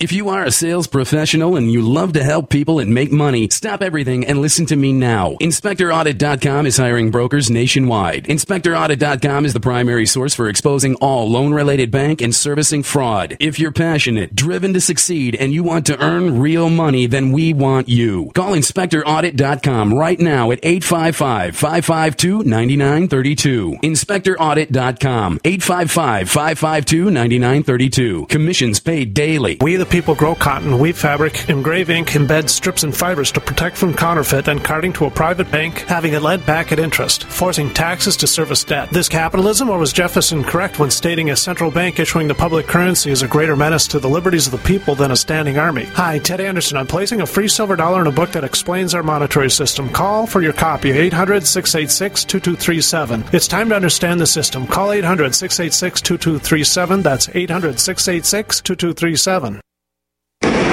Hi, I'm Mark Craighead, founder of Crossbreed Holsters. I designed our top-selling holster, the Super Tuck Deluxe, to solve the problems of being poked, pinched, and gouged while carrying concealed. The Super Tuck Deluxe is the most comfortable, most concealable holster on the market today. We offer a two-week free trial and a lifetime warranty. Visit us at crossbreedholsters.com.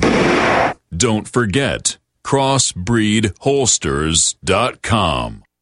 In a coming apart world, you need something to keep it tied together. That something is Atwood Rope, the highest quality rope made in the USA from exotic braids for military, rescue, arborists, shipyards, tow line, or boating. Quality rope at affordable prices you and your customers can depend on. Find a dealer or shop online at atwoodrope.net. Enter promo code RADIO to receive 100 feet of 550 paracord free with purchase. Atwood Rope, working to keep the world tied together. What's going to happen next? You never know when you're listening to the Tech Night Owl live with Gene Steinberg.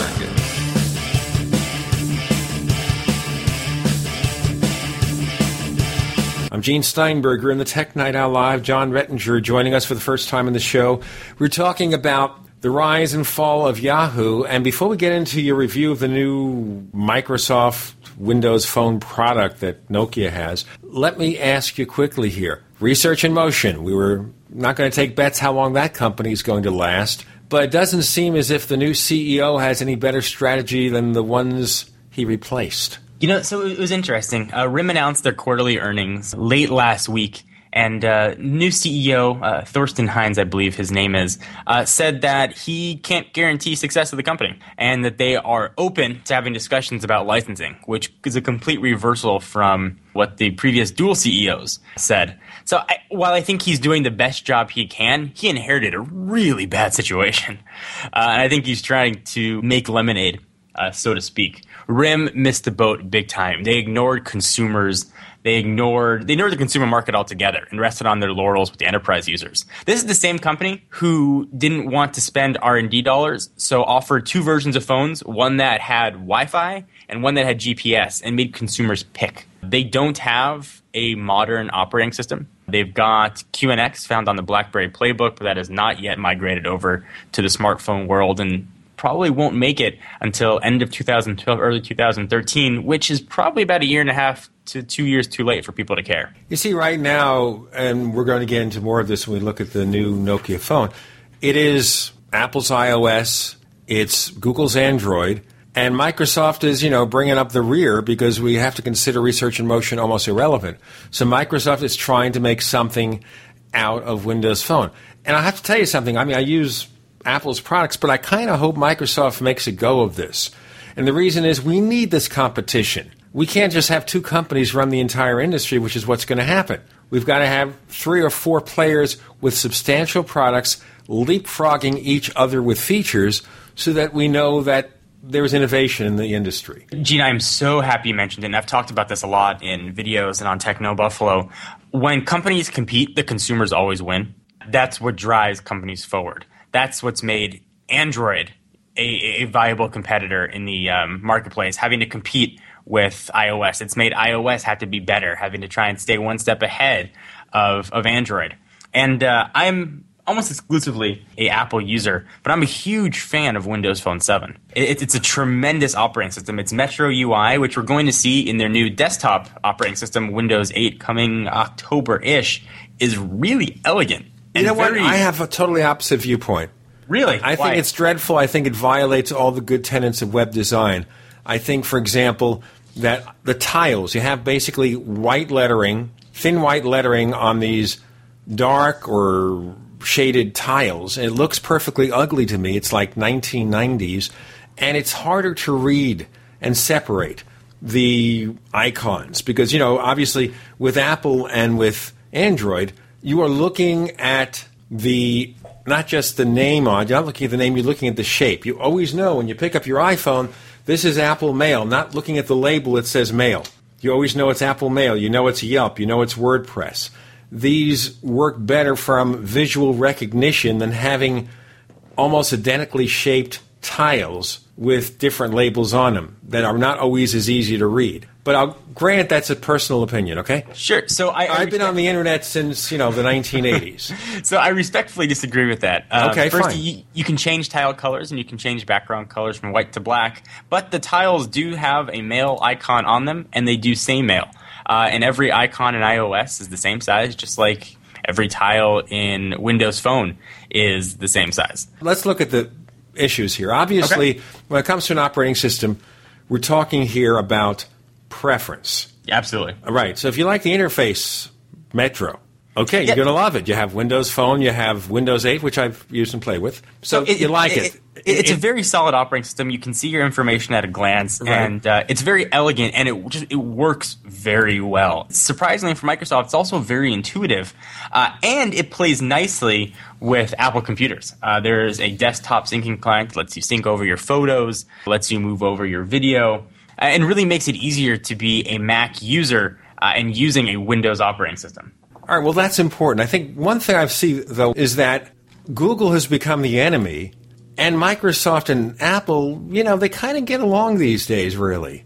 I mean, you have features that Apple licenses from Microsoft, like ActiveSync on their mobile devices. Obviously, Bing is now one of the default search engines for Safari mm-hmm. on the desktop and on the mobile platform. So Microsoft can make money from Apple, and they always sell plenty of copies of Office. So, in that sense, we can see where it's working. And if you have an alternate operating system and you have the preference of maybe liking that, that's good. Now, let's look at the nuts and bolts before we go into the phone. Let's look at the nuts and bolts of where Windows Phone is. This is version 7.5 that recently came out, right? Correct. The second release of it, which added uh, LTE compatibility. Okay, now let's go into the different things that we think about with operating systems. Multitasking, how does it do it? All right, so it does what's called, or Microsoft is calling tombstoning, which is sort of a, a scary name. Uh, but all it does is suspend the applications. It means if you run too many apps, you die. So it, it suspends. I think it can it can multitask. I believe seven or eight applications. So essentially, it just suspends them completely. Uh, you hold down the back button, and you get almost a WebOS looking stack of applications. You can scroll through, and you can pick the one you want and resume it. It- It's a very simple interface. It's not true multitasking though. The applications aren't running in the background. They they're suspended. They can't Uh, do background tasks. No, they're They no can't send push notifications. Uh, there are not push. So at some core applications run in the background. So mail can always be checking in the background. Right. Um, but, there's pri- no such thing. So, for example, if the New York Times has a headline about, for example, Romney wins three primaries, I will get a push notification on my iPhone, will display a push notification from the New York Times or USA Today or whatever services I've activated. But I don't have that yet in Windows Phone. This is something that may have to come in the future. No, so uh, things like that actually are there. You can get a, a live tile application that will show you that information as it comes in. What I mean by, by true multitasking, so if you're playing a video in the background and you want to go ahead and browse um, browse your email, that video is going to stop playing right where you left it. Uh, so if I'm printing and go to another application, I'm sending something through ePrint, which is Mm-hmm. what Hewlett Packard's online printing service is. Yes. It's going to suspend anything when I go to another app. It's Uh, not going to do anything yes. in the background except maybe Microsoft's own core selection of apps. Exactly. So except for some core applications, uh, it'll Okay, so this strikes me basically as being iOS of three years ago. You know, it's certainly iOS E, and it's still what iOS does now. Um, it doesn't run true multitasking either. It's it suspends some right, things, some but, things that but it's run. more it's more reflective of what multitasking requires. In other words, what Apple did was say we have seven or eight different functions that reflect what the result of multitasking is, and we implement them in such a way to have the smallest amount of drain on battery life. Whereas, for example, with Android, Mm-hmm. you know, all bets are off. Uh, you know, and that's true. It's up to the user to manage uh, how multitasking is run. Uh, but do you really want that? You know, the power user may love it, but the average person, I just want to run my apps. I don't need to know this. App, you know, and you're, you're absolutely right. And what the approach that Microsoft has taken is very similar to maybe what Apple introduced three years ago, uh, but similar to what Apple is still doing now. Right. It's just like maybe they have to go a couple of more steps to get there. They're Uh, at the step where Apple was a couple of years ago, but they don't have a push notification feature. You've got to bring up a tile that has notices. Uh, the, the the tile will show that those those notices right on the home screen that you're having open it. Now, if you want to read the application, you have to open the tile. But just like on iOS, you'd have to open up that notification. Um, well, you know, you just you just tap it. You tap the notification. If it's locked, you unlock it, tap the notification, and you go right to the app that still, deliver that that's, notification. That's still the same number of steps uh, on Windows Phone if you have that live tile pinned to your home screen. Okay, so if you tap it, it will take you to the app. It will. Okay, all right. It's similar, but not quite. But it sounds like they're trying to get to some kind of consideration of that. We'll It's, it's close. You know, you're, you're, you're trying to get me to say that Windows Phone isn't where uh, isn't where iOS is, but It's uh, in not, lot- but then in a, we'll in a lot of continue. ways, Let's I continue and look at steps are the same. how it is anyway. Maybe it doesn't matter for some people. Jon Rettinger joins us. I'm Gene Steinberger in the Tech Night Owl Live.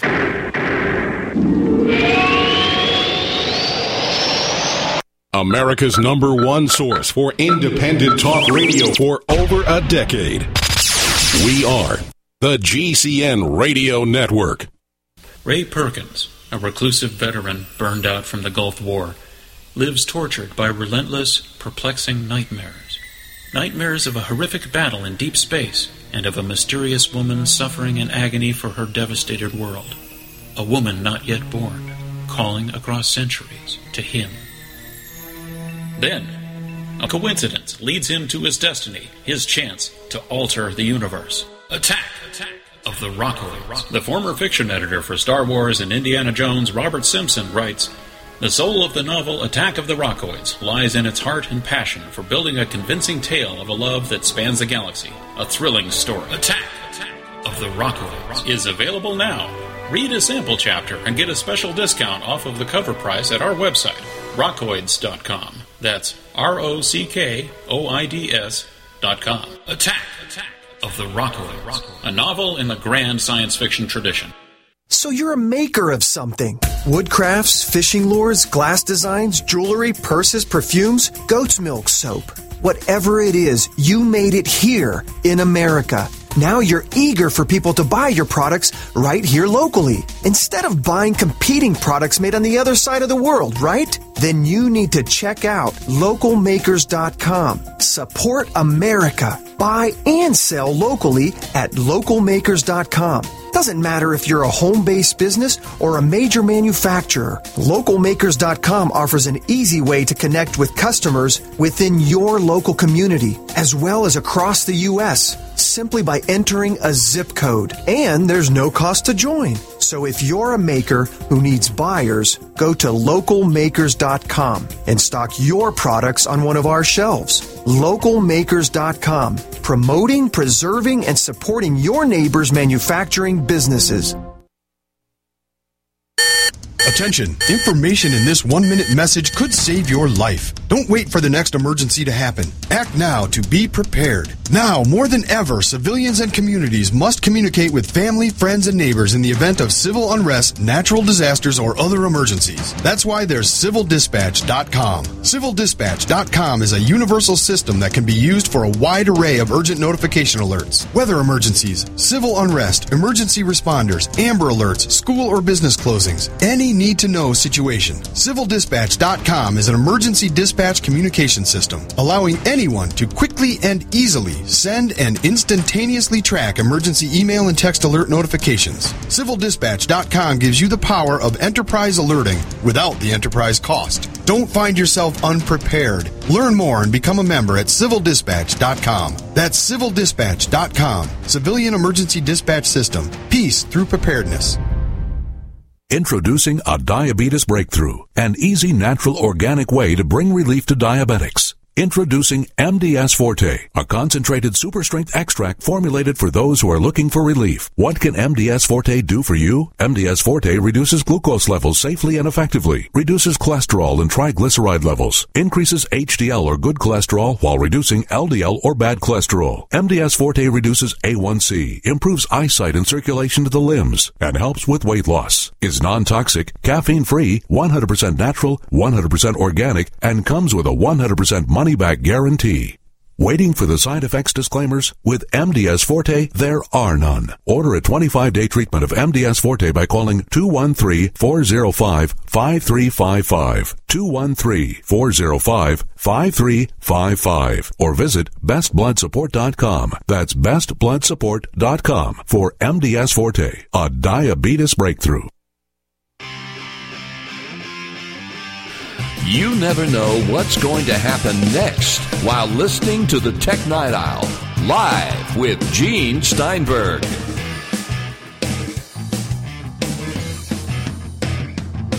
We have Jon Rettinger. I'm Gene Steinberg. You're in the Tech Night Owl Live, and he has a site that he is the owner or manager of called Techno Buffalo. It's got a lot of commentaries and news for those who want to immerse themselves in technology. And right now we're having a little bit of a dust up, not dust up, just minor disagreements over what Windows Phone 7 can do. Okay, so obviously Microsoft continues to improve it, work at it. Now we have Nokia's situation. Yes. Nokia had the operating system called Symbian. But Nokia seemed to be doing real well with the feature phones, but in this country they had no presence of any significance with smartphones. Nowhere fast. And so is it a couple of years now that Nokia gets a new CEO who used to be an executive from Microsoft? Mm-hmm. Within a few months, we hear this report that Microsoft and Nokia have teamed up for Nokia to be what? I guess the premier partner to deliver Windows Phone smartphones. And Microsoft is investing lots of marketing money in there. And lots of money in Nokia and, and paying Nokia to be that smartphone operating system of choice. So, do we call that a spiff? you know, you could you could definitely call it that. Okay, but okay, the phone we're talking about here, it seems to be their big entry level here is the Lumia 900. Now they had a, a less expensive version of this phone over T-Mobile that didn't do very well. So it wasn't um, a version of the same phone. It was the, it was an entry level version running Windows Phone. So so it was the 700 or something. I believe it was the Lumia 610, uh, if memory uh, serves me correctly. Okay, so this was basically an entry level product. This is their mainstream mainline smartphone. This this is their hey, look at us, formal entry to the competitive U.S. landscape, the Lumia 900. Uh, they released the Lumia 800 to uh, to Europe and unlocked uh, models in the U.S. about four months ago.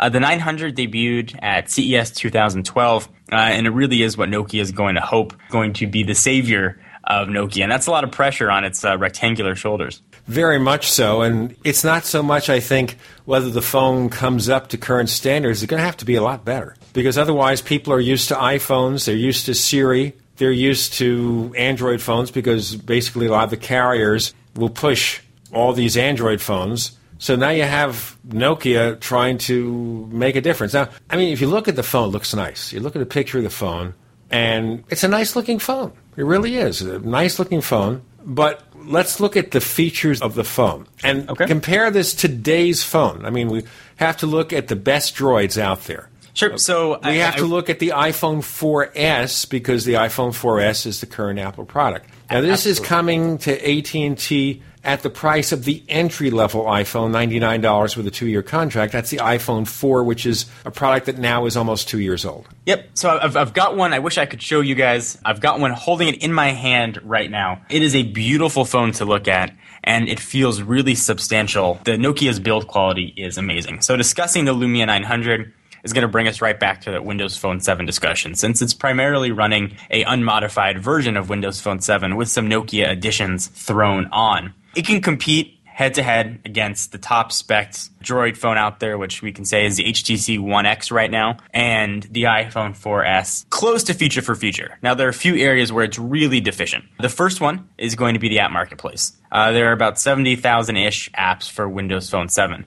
Now, for me, I've been able to find equivalents for every app that I need. Uh, but for a lot of folks, they're not going to be able to. If you play a lot of Words with Friends, for example, you know, that's not going to be there. Draw something, one of the fun sort of Pictionary-esque games, is not going to be there. And one knock uh, on the phone, and this isn't Nokia's fault, this is Microsoft. The screen resolution is limited to 480 by 800. So you don't have a Retina display. There is not even close to a Retina display. All right, and you can see the difference. I mean, it's a nice looking phone. I'm looking at the picture. I don't have one in my hand as Jon does, but I'm looking at the picture, and I have to tell you, like I said, I'm looking at a beautiful blue phone, really nicely laid out, nice looking design.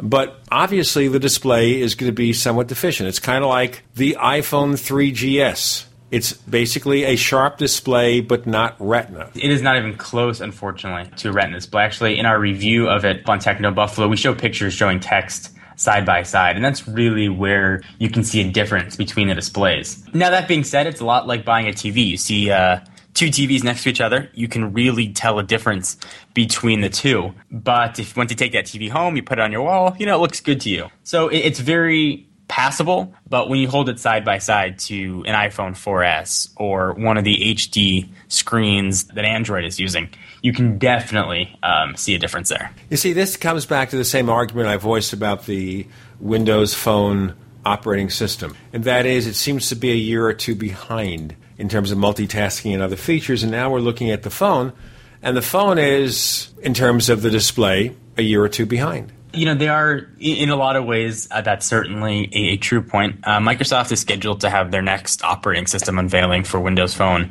in the very near future, where those efficiencies are supposed to be addressed.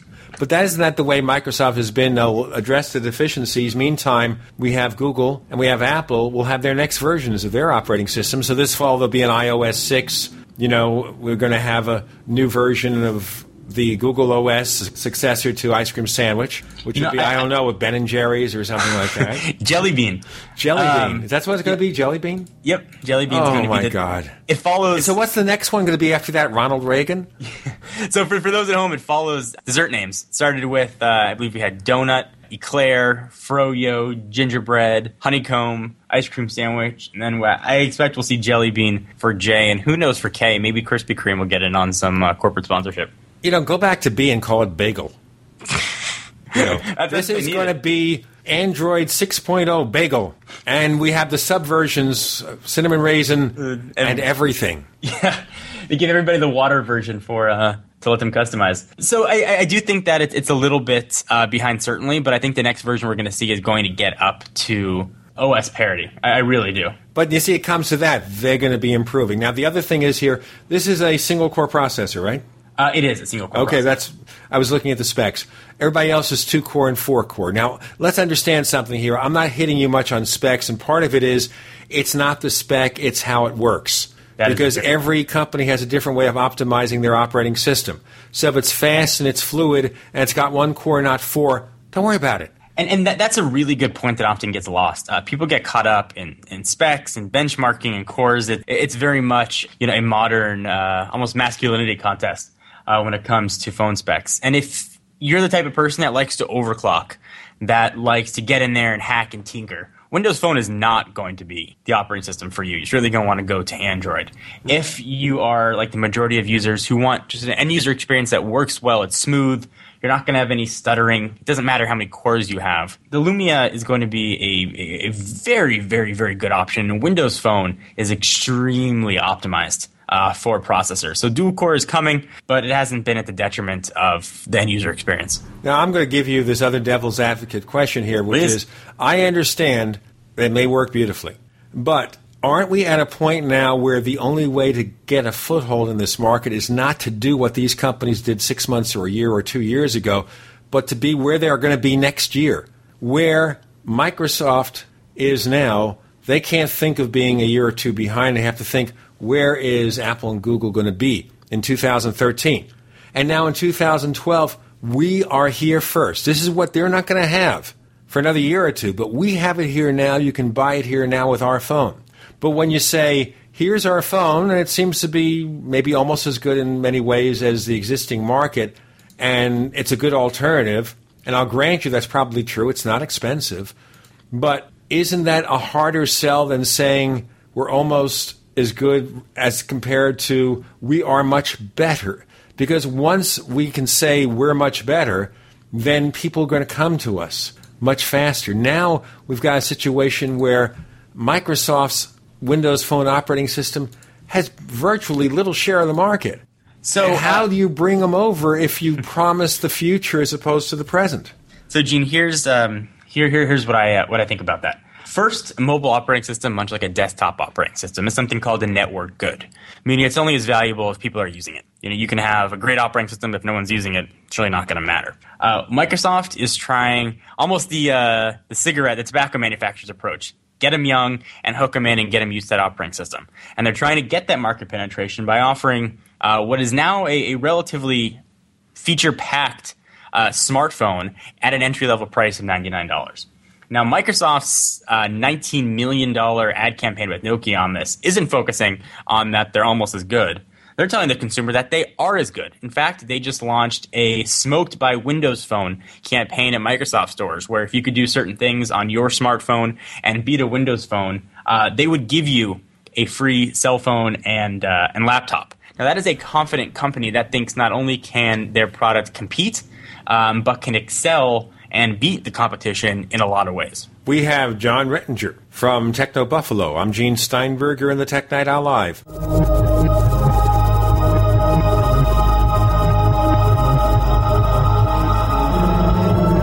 Are you tired of searching for great talk radio? Something more important. Search no more. We are the GCN Radio Network. Hi, this is Ted Anderson. If you'd like to listen to GCN programs on the go, I have great news. GCN has created a Droid and iPhone application, and it's free. Just as easy as going to GCNlive.com, click on the banner, and download. Before you know it, you'll be listening to your favorite hard hitting GCN shows, live or on demand, right on your Droid or iPhone, 24 7 and on the go. So download the Droid and iPhone app free by clicking on the banner at GCNlive.com. Thanks again for listening to GCNlive.com. Again, that's GCNlive.com. We the people grow cotton, weave fabric, engrave ink, embed strips and fibers to protect from counterfeit, then carting to a private bank, having it lent back at interest, forcing taxes to service debt. This capitalism, or was Jefferson correct when stating a central bank issuing the public currency is a greater menace to the liberties of the people than a standing army? Ted Anderson, I'm placing a free silver dollar in a book that explains our monetary system. Call for your copy, 800 686 2237. It's time to understand the system. Call 800 686 2237. That's 800 686 2237. Welcome back to the Tech Night Owl Live, where you never know what's going to happen next. And now, here's Gene Steinberg.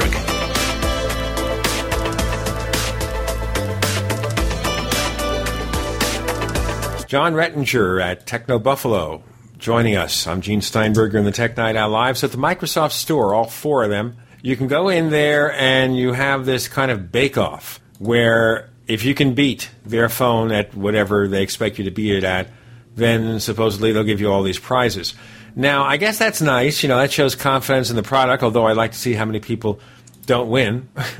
but the point being here is that it still comes down to what you say in your review and what they say in the review over at Ars Technica USA Today, which is here's a phone that seems solid, that seems in many respects to be comparable to existing phones, but in no way seems to be any better. And that's very important, and I think that could be a problem. Yeah, at $99, that's a point. The other question I have in terms of the design, and that is it's got 16 gigabyte storage fixed. You can't get a 32, you can't get a 64, right? Now that is that is valid. Uh, it is 16 gigs and it's limited. Right now, uh, we don't have micro SD expansion in the Lumia line, so you are limited uh, to 16 gigs. That is uh, that is true. Okay, so I guess the judgment would be made here is if you think with your music and all your stuff, that's enough, that's fine. Microsoft has a cloud service they hope to use as a substitute for now? So you know, actually, they launched Illumia with uh, with with their their SkyDrive access. So you do have they're relying a lot on uh, on cloud service with it, certainly. Um, now, but but they're not alone. You look at a company like HTC, which is launching their One X line based on uh, on Android, and I believe they're partnering with Dropbox for 15 gigs or so of, uh, of free storage. So it's not something unique that Microsoft is offering, um, and Apple certainly has their their iCloud. Not it shouldn't be uh, viewed as a value add. That's just a staying keeping up with the Joneses type of uh, type of deal. Okay, so we have that particular limitation. Now, the other the other issue I guess we'd ask here is with this particular device, it's got a larger form factor. It does. And this is the argument some people make about the existing iPhone's three and a half inches display. And it's a double edged sword, one of which is, yeah, I'd like to have four or a little over four inches like you have with the Lumia 900. But the question I would have here is at some point the phone becomes a little too big for your shirt pocket, a little too big for your pants pocket, and it becomes a little bit less flexible as a result. So, how big can you make the phone before it becomes absurd? Certainly, I know someone has a five-inch phone, Samsung, I think. Five point th- five point three inch Galaxy Note, um, for, which basically is like a small tablet. It's not really a smartphone anymore. It absolutely is. A four point three inch is, is certainly a, a relatively fair and uh, very pocketable size for size for the phone. And uh, I, I, do want to address something you said earlier. I don't think a mobile operating system has to be the best at every single feature. It just has to be the best option for some people you don't have to have always the best experience and everything across the board because if you try to make everybody happy, you're going to end up making nobody happy. Uh, so if you get something that does a few things very well, uh, you're going to attract that subset. But actually, that's what Apple did. You know, the first iPhone didn't have multitasking, didn't have an app store, but they had a small number of things that worked well and then built upon it. Now, it's funny in retrospect, I don't know if this is true or not and I guess this is something that may be lost in history. Some people suggest that before there was an app store, Steve Jobs opposed the concept. He didn't uh, want to have an app that, store, and then the, they made him believe he should. He's gone on record that. When the iPhone first launched, it had web apps, which were That's just essentially right. websites that did stuff. Right. Uh, I think Apple fell very backwards into the uh, app ecosystem. Uh, but certainly once they realized what they had, uh, they capitalized on it. Okay, now this is an LTE phone. It is. Okay, battery life is. Battery life has been, has been, decent, about seven ish hours uh, of talk time. All right, compared to an iPhone, which is 10 hours. But, you know, remember, here's the issue with LTE. And this is why, for example, the new iPad is a little thickerer. They say thin, but it's a little thicker. And it weighs a tiny bit more, needs a bigger battery, not just for the Retina display on the iPad, but because of the LTE radio. LTE draws more current, so manufacturers are forced right now to use slightly larger batteries. So I expect here that Nokia made a compromise. It's not that much worse than some of these other devices. It's decent. Yeah, it actually is uh, very decent. And that's just a talk time. Uh, using the phone daily, and I have been using the phone daily with two emails, accounts being pushed down, regular texts, a couple hours of phone calls. Uh, generally, by the time I go to bed around 11.30 at night, I still have about 15-20% battery life. Um, so, you know, you can easily get through a full day, which I think is the big test. You can plug your phone in at night, um, but uh, you definitely can get through that, uh, that full day usage. Okay, the other criticism I heard, maybe you can confirm this – the charging is consistent. It's not like, for example, with an iPhone, it charges 80% in the first hour and then kind of trickle charges until it's filled. This takes three or four hours to charge fully. That's that, that's correct. It does. And speaking of charging, one big annoyance I've had with the phone, I turn my phone off at night because it's always beeping and buzzing. Uh, this phone won't charge while powered off. You have to keep the phone powered on in order Ooh. to charge. See, I got to set it in airplane mode uh, in order to get the phone to charge, and I found that to be just incredibly annoying. You see, that's the argument I've made everything you're telling me is this is a really nice phone. It is a beautiful phone. If you like the way Microsoft configured Windows Phone, I think it looks you know nice, even though I have quibbles with the design. This would be a great phone. But these are the issues of fit and polish that maybe Nokia has to consider maybe for the next model. And I don't know here how much the public is going to give them that kind of slack how much slack does Nokia have for a product that seems to be, in some respects, about as good as existing products, in other respects, maybe needs development? How much slack will they have, and how much slack do they give Microsoft to really get some traction with Windows Phone? And Is I this their shot, or are they going to have to wait for the Lumia 1000? You know, I think that chapter is still uh, yet to be yet to be written, um, but uh, I think it's a very nice first step and I think the consumer reaction to it, and probably mostly due to the price point, uh, is going to be very positive when it hits the market in four days.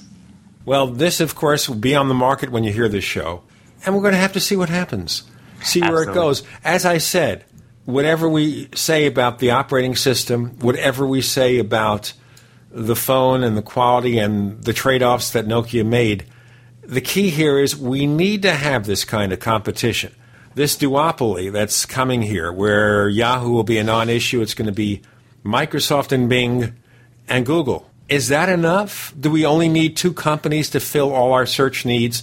Do we only need two companies to basically deliver all the operating systems for smartphones, Apple and Google? Microsoft has been around as long as Apple. They know they need to be in this space to compete, to see the future.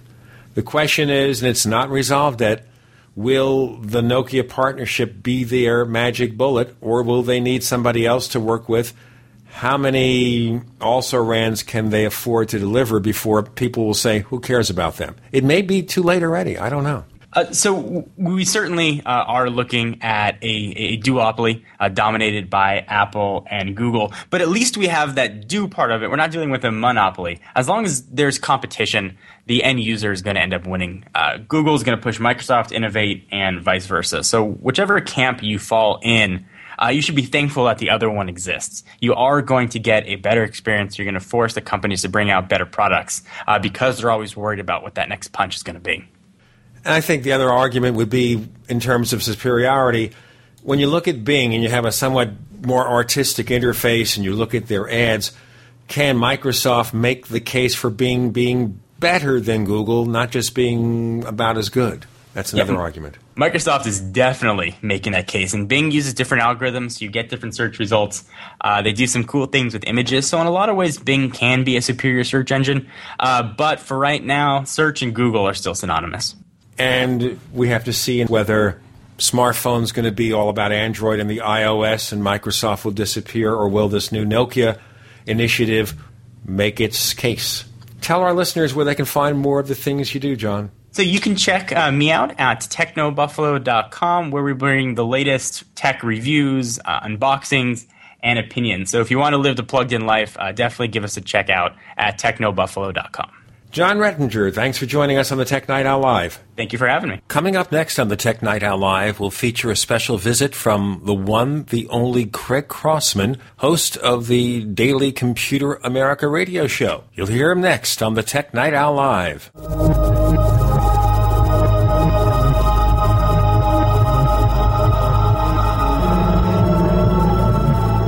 Graphic Converter is the image manipulation tool for the rest of us. It does not use any database. You get full control of all your files. Want to view the images of a folder? Drag it into Graphic Converter and a powerful browser opens up to show your image files. You could use it for slideshows. You could use it to import images from digital cameras or from scanners. Need to do some image editing? You can do that too in Graphic Converter. Also print catalogs. Convert from so many formats, I can't even list them. Download now to see if Graphic Converter is good for you, like one and a half million other users. Guess what? You could save money when you buy Graphic Converter. Use the coupon code Night Owl. Use the coupon code Night Owl to get a special price for Graphic Converter. Go to lemkesoft.com. That's L E M K E soft.com. Lemkesoft.com. L E M K E soft.com. Making the right decisions is a challenge to investors. Are we going to see economic growth, slide into a recession, or at worst, depression? Hi, Ted Anderson from Midas Resources. We all know when a company acts irresponsibly, divesting ourselves in a move towards safety is prudent. When the market becomes volatile, U.S. Treasuries are a safe haven. But what do you do when the U.S. government overextends itself and spends beyond its means? Many investors are turning toward gold as a common sense alternative to traditional paper investments. Midas Resources has put together a powerful book titled 10 Reasons to Own Gold, discussing costs, benefits, risks, featuring full color illustrations, weights, and measures. The book is free and can be yours by calling 800 686 2237. Paper investments are dwarfed by gold's 6,000 year history. Discover how gold may be right for you and your IRA by calling 800 686 2237. Whether buying or it's time for you to sell, the book is free. Call 800 686 2237.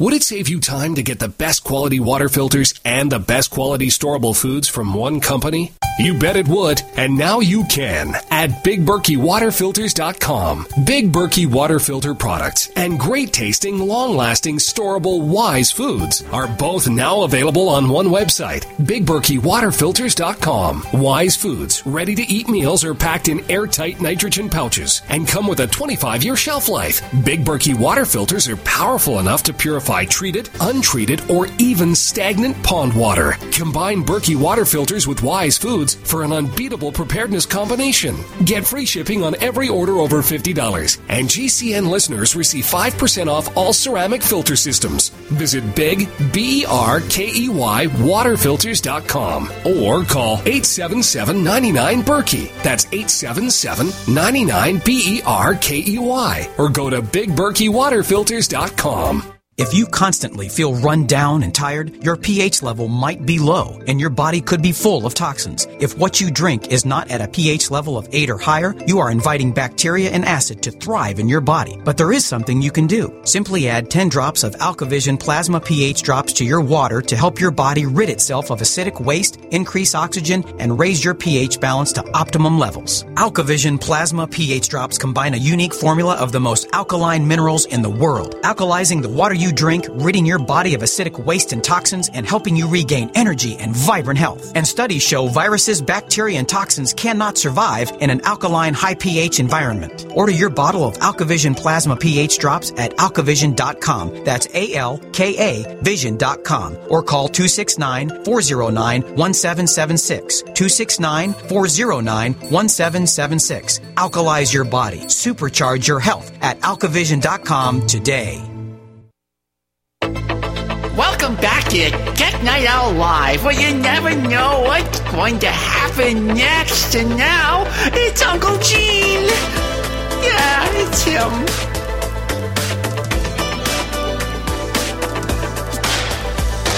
Now, I am a special correspondent for Craig Crossman's Computer America radio show, as many of you know who listen to the Tech Night Owl Live. But it also turns out that on a rare occasion, we hoodwink Craig into coming on this show. So, Craig, consider yourself hoodwinked.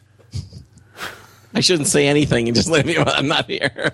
oh, listen, I've been left silent before. It is something I'm quite used to. Uh-huh. People do that to me. What, pray tell, is that? Crickets. All right. Okay. It's been a long time since I've been outside. I never go outside. I'm like the hermit. You know, I stay indoors. I sit in front of my computers. I work in my studio. I never have the opportunity to go outside and see real people. I just see fake people.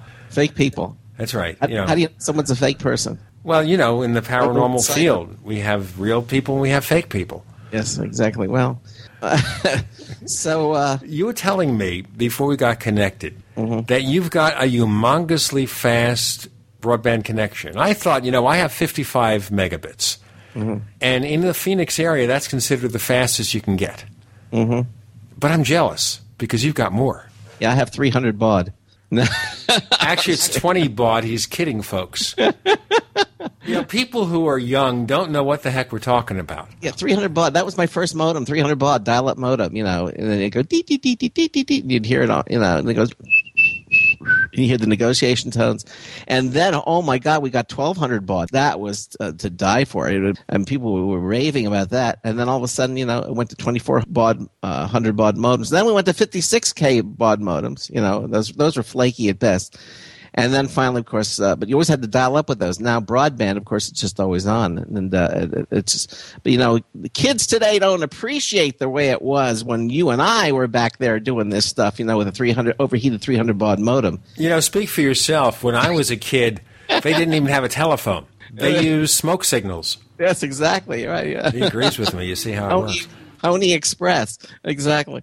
Anyway, you Mm. have a hundred megabits. A hundred. Well, you see, it started out with sixty megabits, and then the, behind my back, they didn't even tell me they snuck it up to hundred megabits without even changing the price.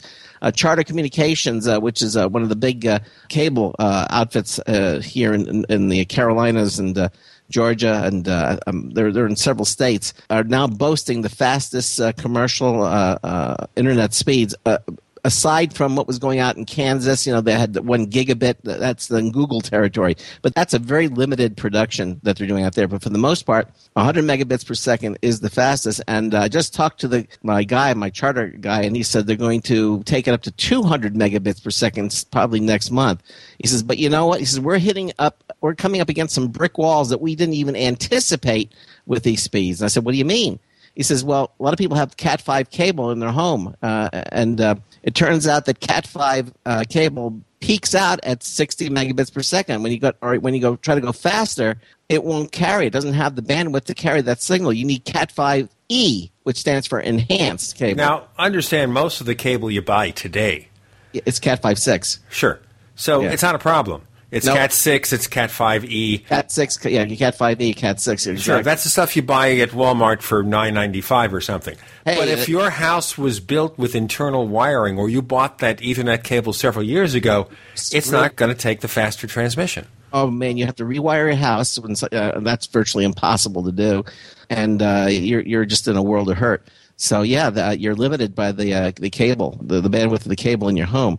So Cat five E or Cat six, uh, you're and you're set up up to I think uh, a gigabit or maybe even higher with Cat's uh, Cat six. What is the what's the threshold for Cat six? Do you know?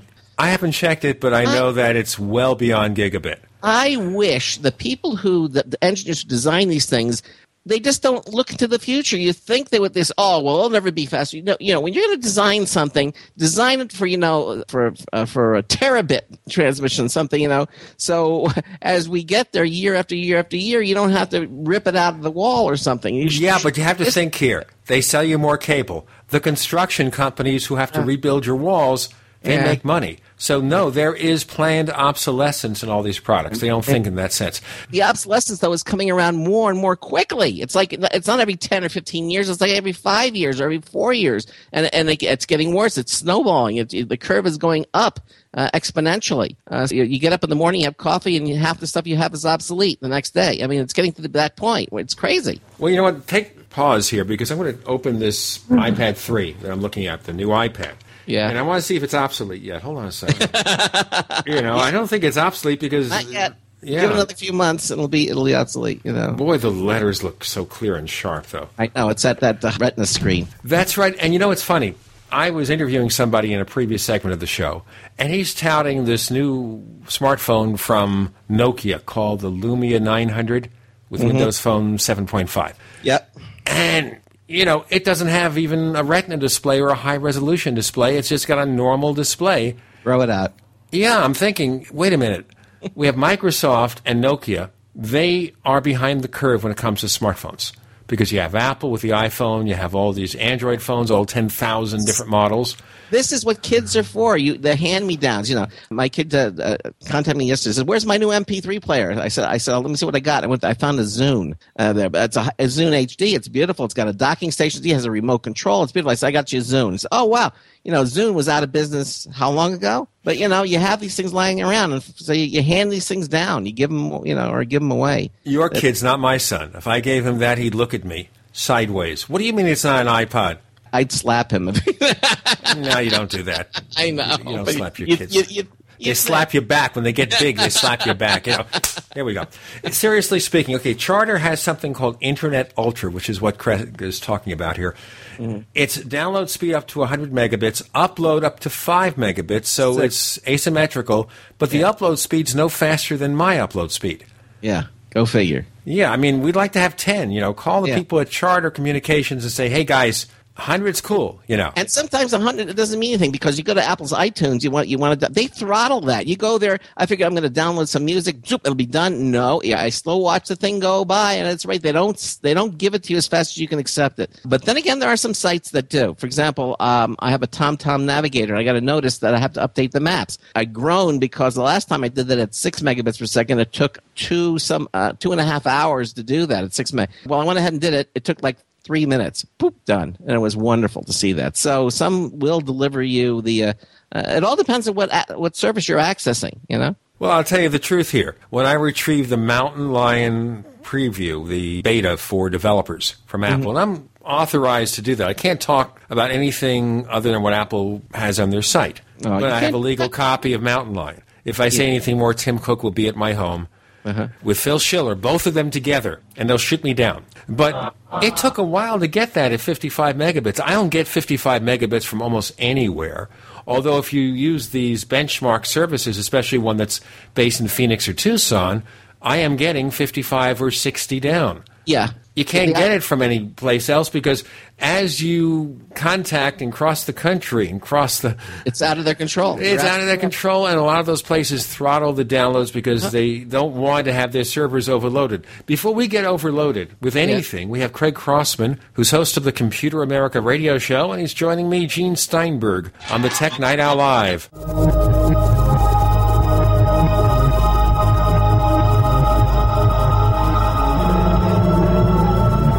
The GCN Radio Network, providing the world with hard hitting talk radio. GCN. Great talk radio starts here. Say, wouldn't it be great if that computer keyboard sitting on your desk also worked with your iPhone? Sending a text message would be lightning fast. This is exactly the idea behind the Matias One keyboard for iPhone and Mac. You just need to experience it once to see how incredibly fast and convenient it really is. It's also available for the PC and BlackBerry. Visit onekeyboard.com slash TNO. Once again, onekeyboard.com slash T N O. If you want to get your website online and you need reliable service, first class service at the lowest possible price, there's only one place to go. Well, DreamHost has a special promotion with our show where they'll offer you unlimited disk space, unlimited bandwidth, one click web apps such as WordPress, 24 7 support. You can save over $55. You want to know how? Go to dreamhost.com slash radio, dreamhost.com slash radio. Radio. Digestive health is the key to wellness and elimination of toxins. That bears repeating. Digestive health is the key to wellness and elimination of toxins. And Pro EM1 Daily Probiotic Cleanse is the key to digestive health. Pro EM1 is a powerful liquid probiotic, strong enough to cleanse, gentle enough to use every day. Pro EM1 is dairy, wheat, and soy free, contains all natural and certified organic ingredients, contains no preservatives or animal products, supports a healthy digestive and immune system, supports weight loss, improves absorption of food nutrients, aids in controlling yeast infections, is never freeze dried, and uses three groups of live, viable, beneficial microbes to cleanse and remove toxins. Order Pro EM1 Daily Probiotic Cleanse at Teraganix.com, spelled T E R A G A N I X.com, Teraganix.com or call toll free 866 369 3678. That's 866 369 3678. Pro EM1, the raw probiotic. Do you know which 37 crucial food items are going to fly off the shelves when the next disaster hits? If you don't, you and your family may be without food and waiting in long food lines after a big disaster strikes. You would be surprised how many people don't have these food items right now. 123survivalplan.com has set up a For Patriots Only video with inside information on the 37 food items that will sell out first when the next disaster strikes. The video on 123survivalplan.com has crucial information you and your family need to prepare for any disaster, natural or man made. And you won't have to be afraid of going hungry or being sent to a FEMA refugee camp. See the video that over 1 million other smart patriots have already seen in the last four months. Prepared now. Go to 123survivalplan.com and learn which 37 food items you should hoard. Easy to remember. 123survivalplan.com. Again, that's 123survivalplan.com. We all know the importance of having storable foods, but what about when the food runs out? What then? For real food independence, you need a supply of non-hybrid seeds. Introducing the Survival Seed Vault from MyPatriotSupply.com. The Survival Seed Vault is sealed for freshness and includes 20 varieties of easy-to-grow non-hybrid seeds for only $37.95. For less than 40 bucks, you've got real food independence. And the Survival Seed Vault includes detailed planting and seed-saving instructions. Imagine the barter power you'll have when the food supply does collapse. Right now, save $9 instantly when you buy three or more survival seed vaults from mypatriotsupply.com. Same day shipping on all orders plus free shipping on orders over $49. Call 866 229 0927. That's 866 229 0927. Or discover more emergency preparedness products at mypatriotsupply.com. That's mypatriotsupply.com. What are you listening to? The Tech Night Owl Live with Gene Steinberg. What's going to happen next? You never know.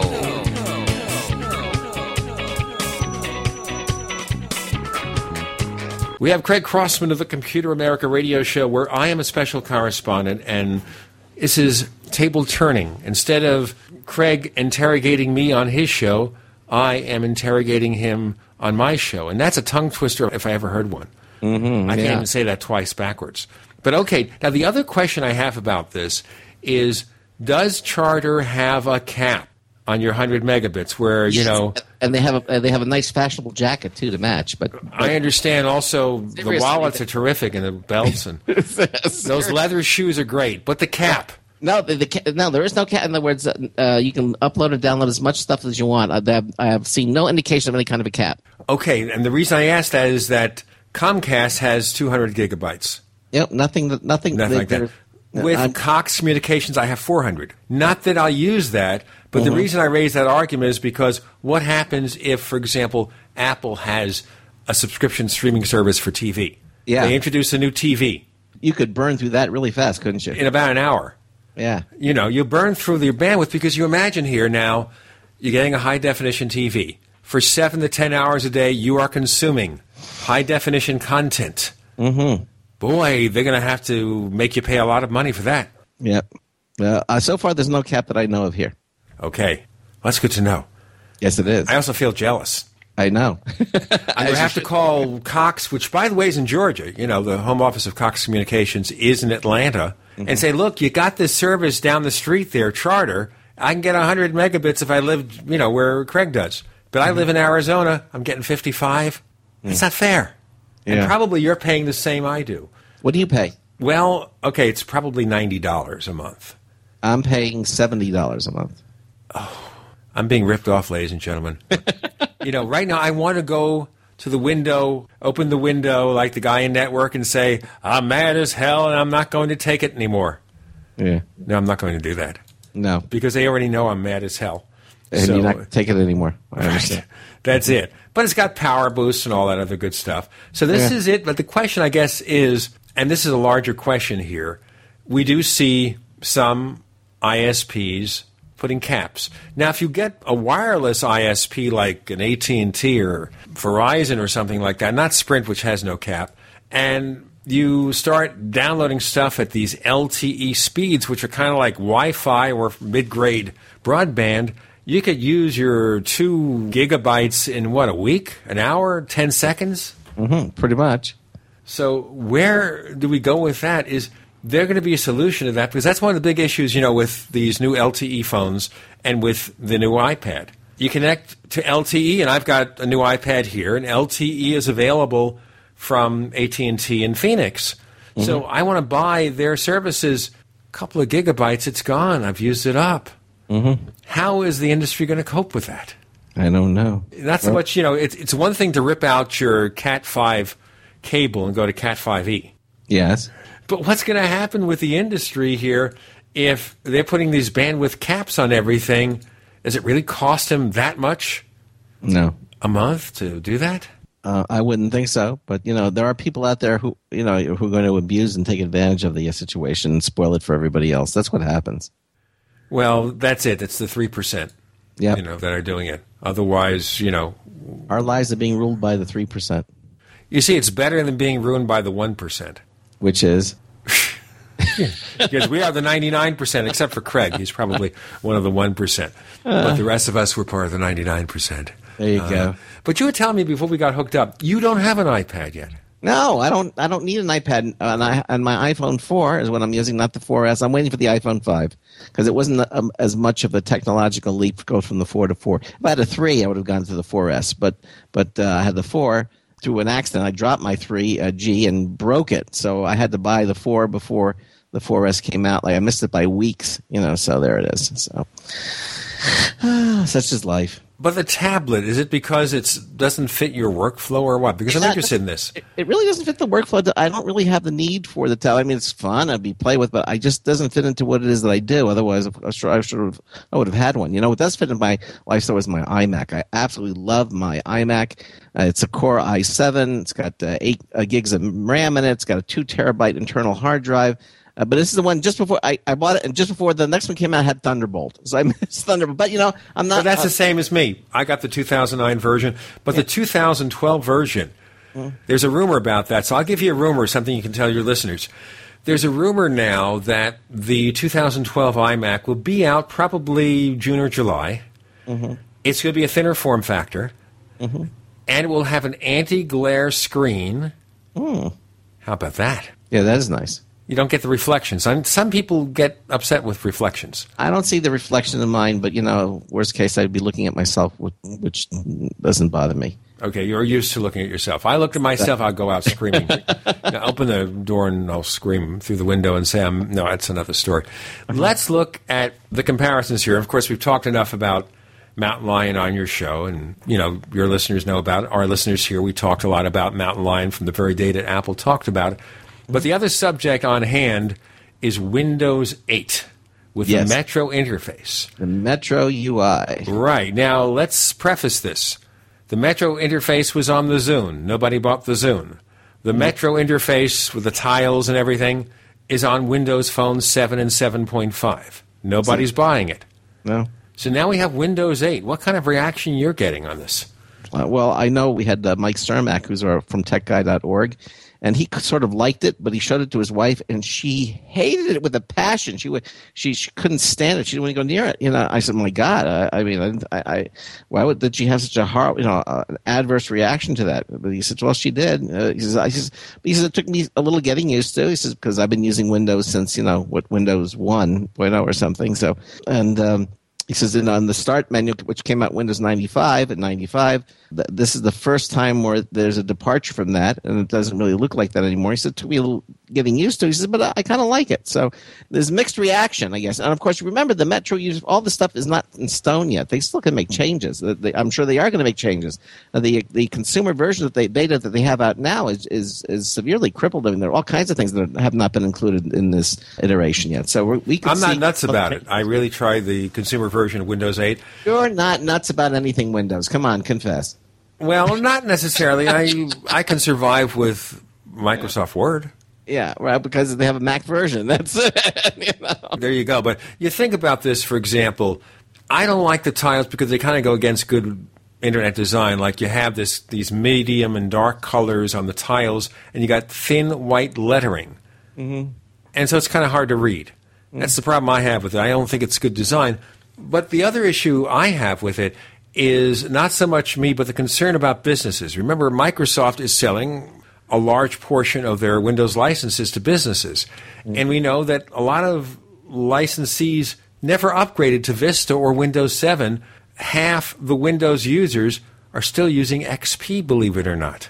Hmm. S- So, as someone who covers the industry, how does Microsoft make the case to business? That's where the lion's share of their profits comes from. How do they make the case to business? Hey, you're using XP, using Vista 7, you want to go to Windows 8. How do they do that? Magic. Send Steve Ballmer down to every business and beg? Uh, I have no idea how it's going to happen. Uh, but you know, I mean, they, they look at all the resistance they had when they first introduced Vista. Uh, although Windows 7 was kind of welcomed and embraced because Vista was such a tragedy, the Microsoft community, I mean, the users uh, were sort of glad they've had something that was more stable. So everybody liked Windows 7. But basically, all it was was Vista with a shaven haircut. Yeah, but but it was a lot more stable. A lot more stable. Vista would crash and all kinds of problems. Uh, Windows 7 was a from the ground up redevelopment, redeployment of the operating system. They had the time, they enough time to bring it out. They should have waited until 7 was ready, but they didn't. But but that's that's neither here nor there. The point is, when the 7 came out, it was ready for prime time. Vista was never ready for prime time. So basically, Windows 7 is Windows Vista done properly. Correct. Yes, which is a very important point. But But, the it's, it's too many letters for the packaging that Windows Vista done properly. Uh, so they just let's call it Windows 7. They went for the numbers. We Yes. went for Craig Crossman from the Computer America radio show. I'm Gene Steinberg. You're in the Tech Night Owl Live.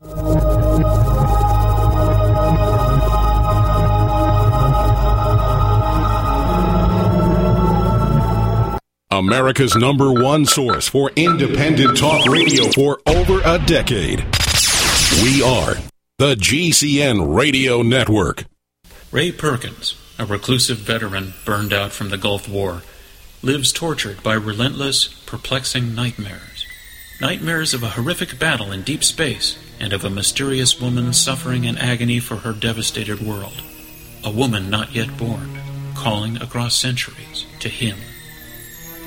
Then, a coincidence leads him to his destiny, his chance to alter the universe. Attack! Attack! Of the Rockoids. The former fiction editor for Star Wars and Indiana Jones, Robert Simpson, writes The soul of the novel Attack of the Rockoids lies in its heart and passion for building a convincing tale of a love that spans the galaxy. A thrilling story. Attack! Attack! Of the Rockoids is available now.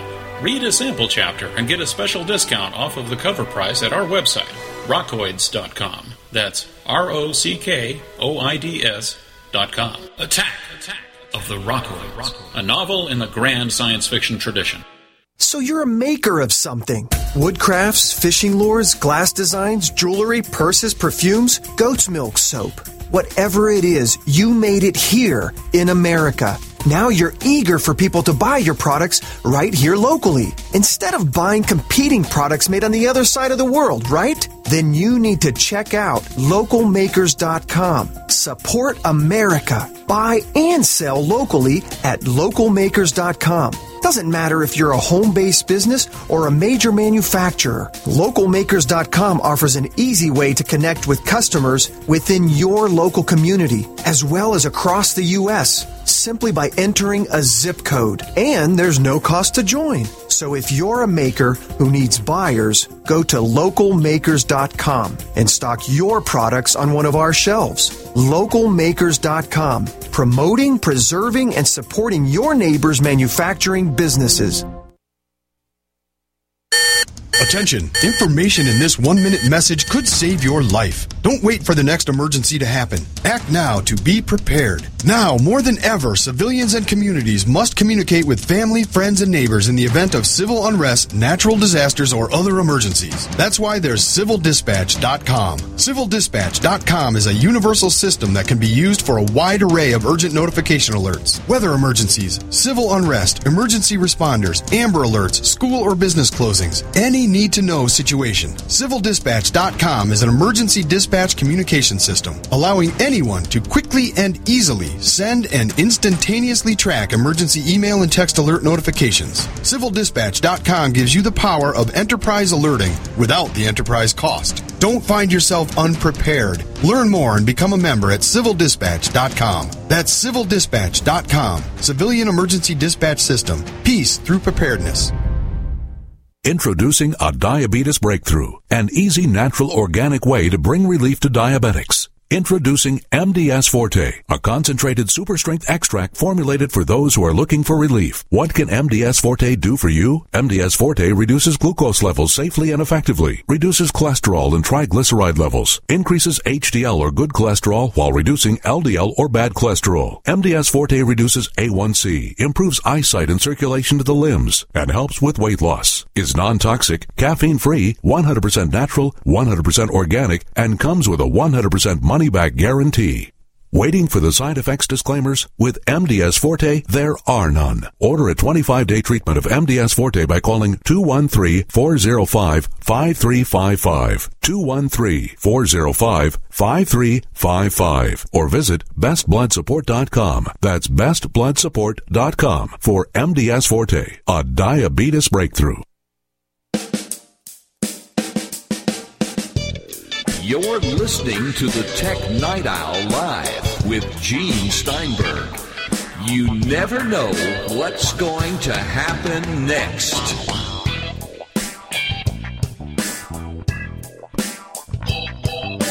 With Craig Crossman of the Computer America Radio Show, I'm Gene Steinberg. You're in the Tech Night Owl Live, and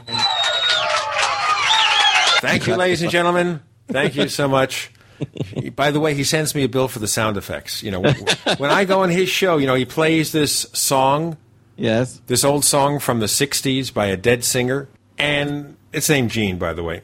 And he sends me a bill for the license fee. But you're the only uh, correspondent that I have that has his own theme song, you know, Gene. Right. Well, we have to stop that, otherwise they'll send me a bill. Gene. okay. All right. All right. Yes. You know, I resemble that remark, folks. Yes, you do. I think he wishes me dead because he's playing a song by a dead singer. No, I don't wish you dead. Hey, what do you think about the rumor now that there's going to be a new generation Beatles featuring the son of Paul McCartney, the son of George Harrison, one of the sons of John Lennon, Sean Lennon, and one of the sons of Ringo Starr, but not Zak Starkey, who was really a wonderful drummer. He won't do it, but the younger son of Ringo Starr is going to do it. Um, I think that is an accident waiting to happen. All right. You can't bring back the Beatles. That's classic. It can't ever be done again. Uh, they shouldn't even attempt to be, you know, Beatles two or something. Just be your own thing. Do your own thing. You're never going to be the Beatles. That that's that was a one time shot. We will never see them something the likes of that again. You know what they should do is get together and call themselves the Traveling Wilburys too. So there, that'd be fine. There you go. All right, back to Windows 8. Yeah. And as you say, now Microsoft wants to have it all the same basic operating system on the desktop and on tablets and Mhm. make it look kind of like the operating system that's on Windows Phone. Mm-hmm. And this is a problem, I think, because Apple realizes it, because even though there are iOS things infused with OS 10, it's still OS 10. It's still a Mac. It's not an iPhone. It's not an iPad. What's Microsoft missing or hoping for here? I don't know. I, I, I tell you, um, I, I have my issues with Microsoft. Uh, I mean, there's some good things and some bad things. You know what? I, do not to this day. Uh, I own Microsoft Office, uh, the latest version, which is uh, uh, Office uh, 2000 and uh, what is it? 2011. 2011 was the last one. You don't have that. I do have it, Oh, but I'm, have using, it. I'm using Office 2008. Ask me why. Be- because I t- and I talked to them because they're take they took things out of that, which are things that I use uh, and and and a lot of other people use. And I said I, I was and I didn't notice until I went to use it. I said. "Well, This is supposed to be better. It's supposed to have more features. You took out features. You, for example, when you send a message, uh, you create a message and you want to send it, and and you can do after sending move to, so you can move it to any folder that you want. Right? They left that out. You can't do that. There's something called redirect. When you get a when you get a message from someone um, and you want to uh, f- forward it, but you you want to forward it exactly as you saw it. Uh, there's a there's something called redirect. You can just pull down messages and it says uh, redirect. It's uh, right there. Um, they left that out. They- left the num a lot of features that I use personally, and I'm sure many others do too. They left it out in 2011. They haven't put it back yet, so I'm still using 2008.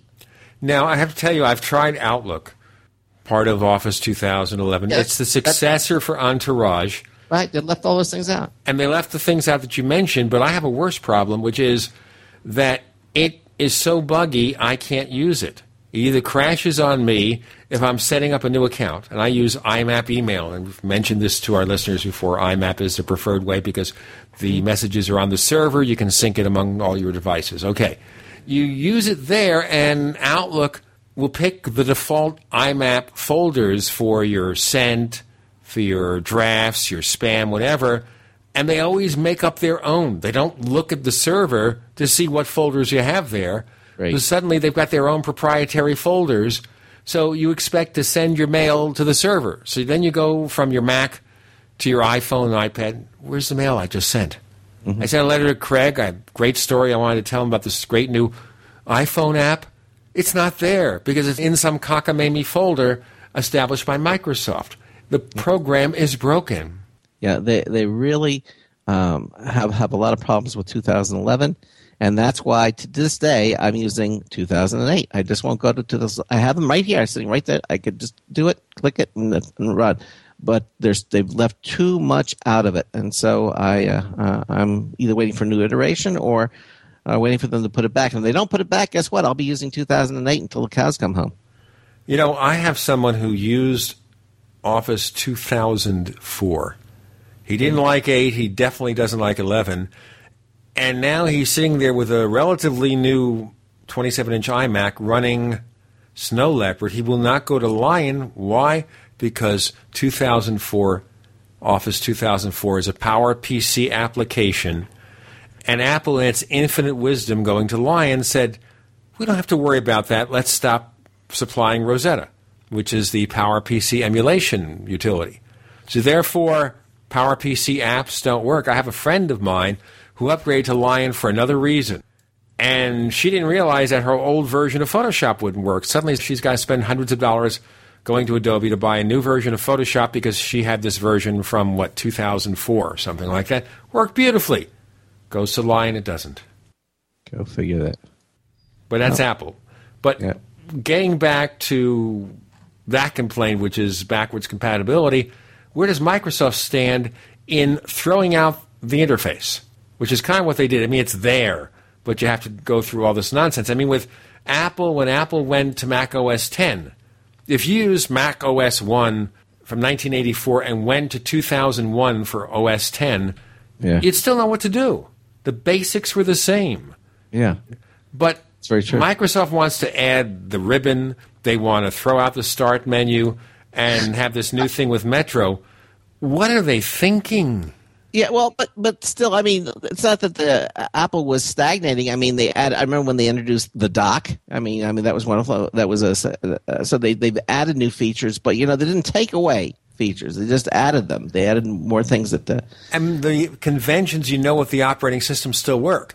So Yeah. the dock, you figure out, oh, it's something on the bottom. It looks like an icon. I'll click it. Right. Ah, that's how it works. Now, yeah, with Metro, you can still click on those tiles to get somewhere, but everything looks different.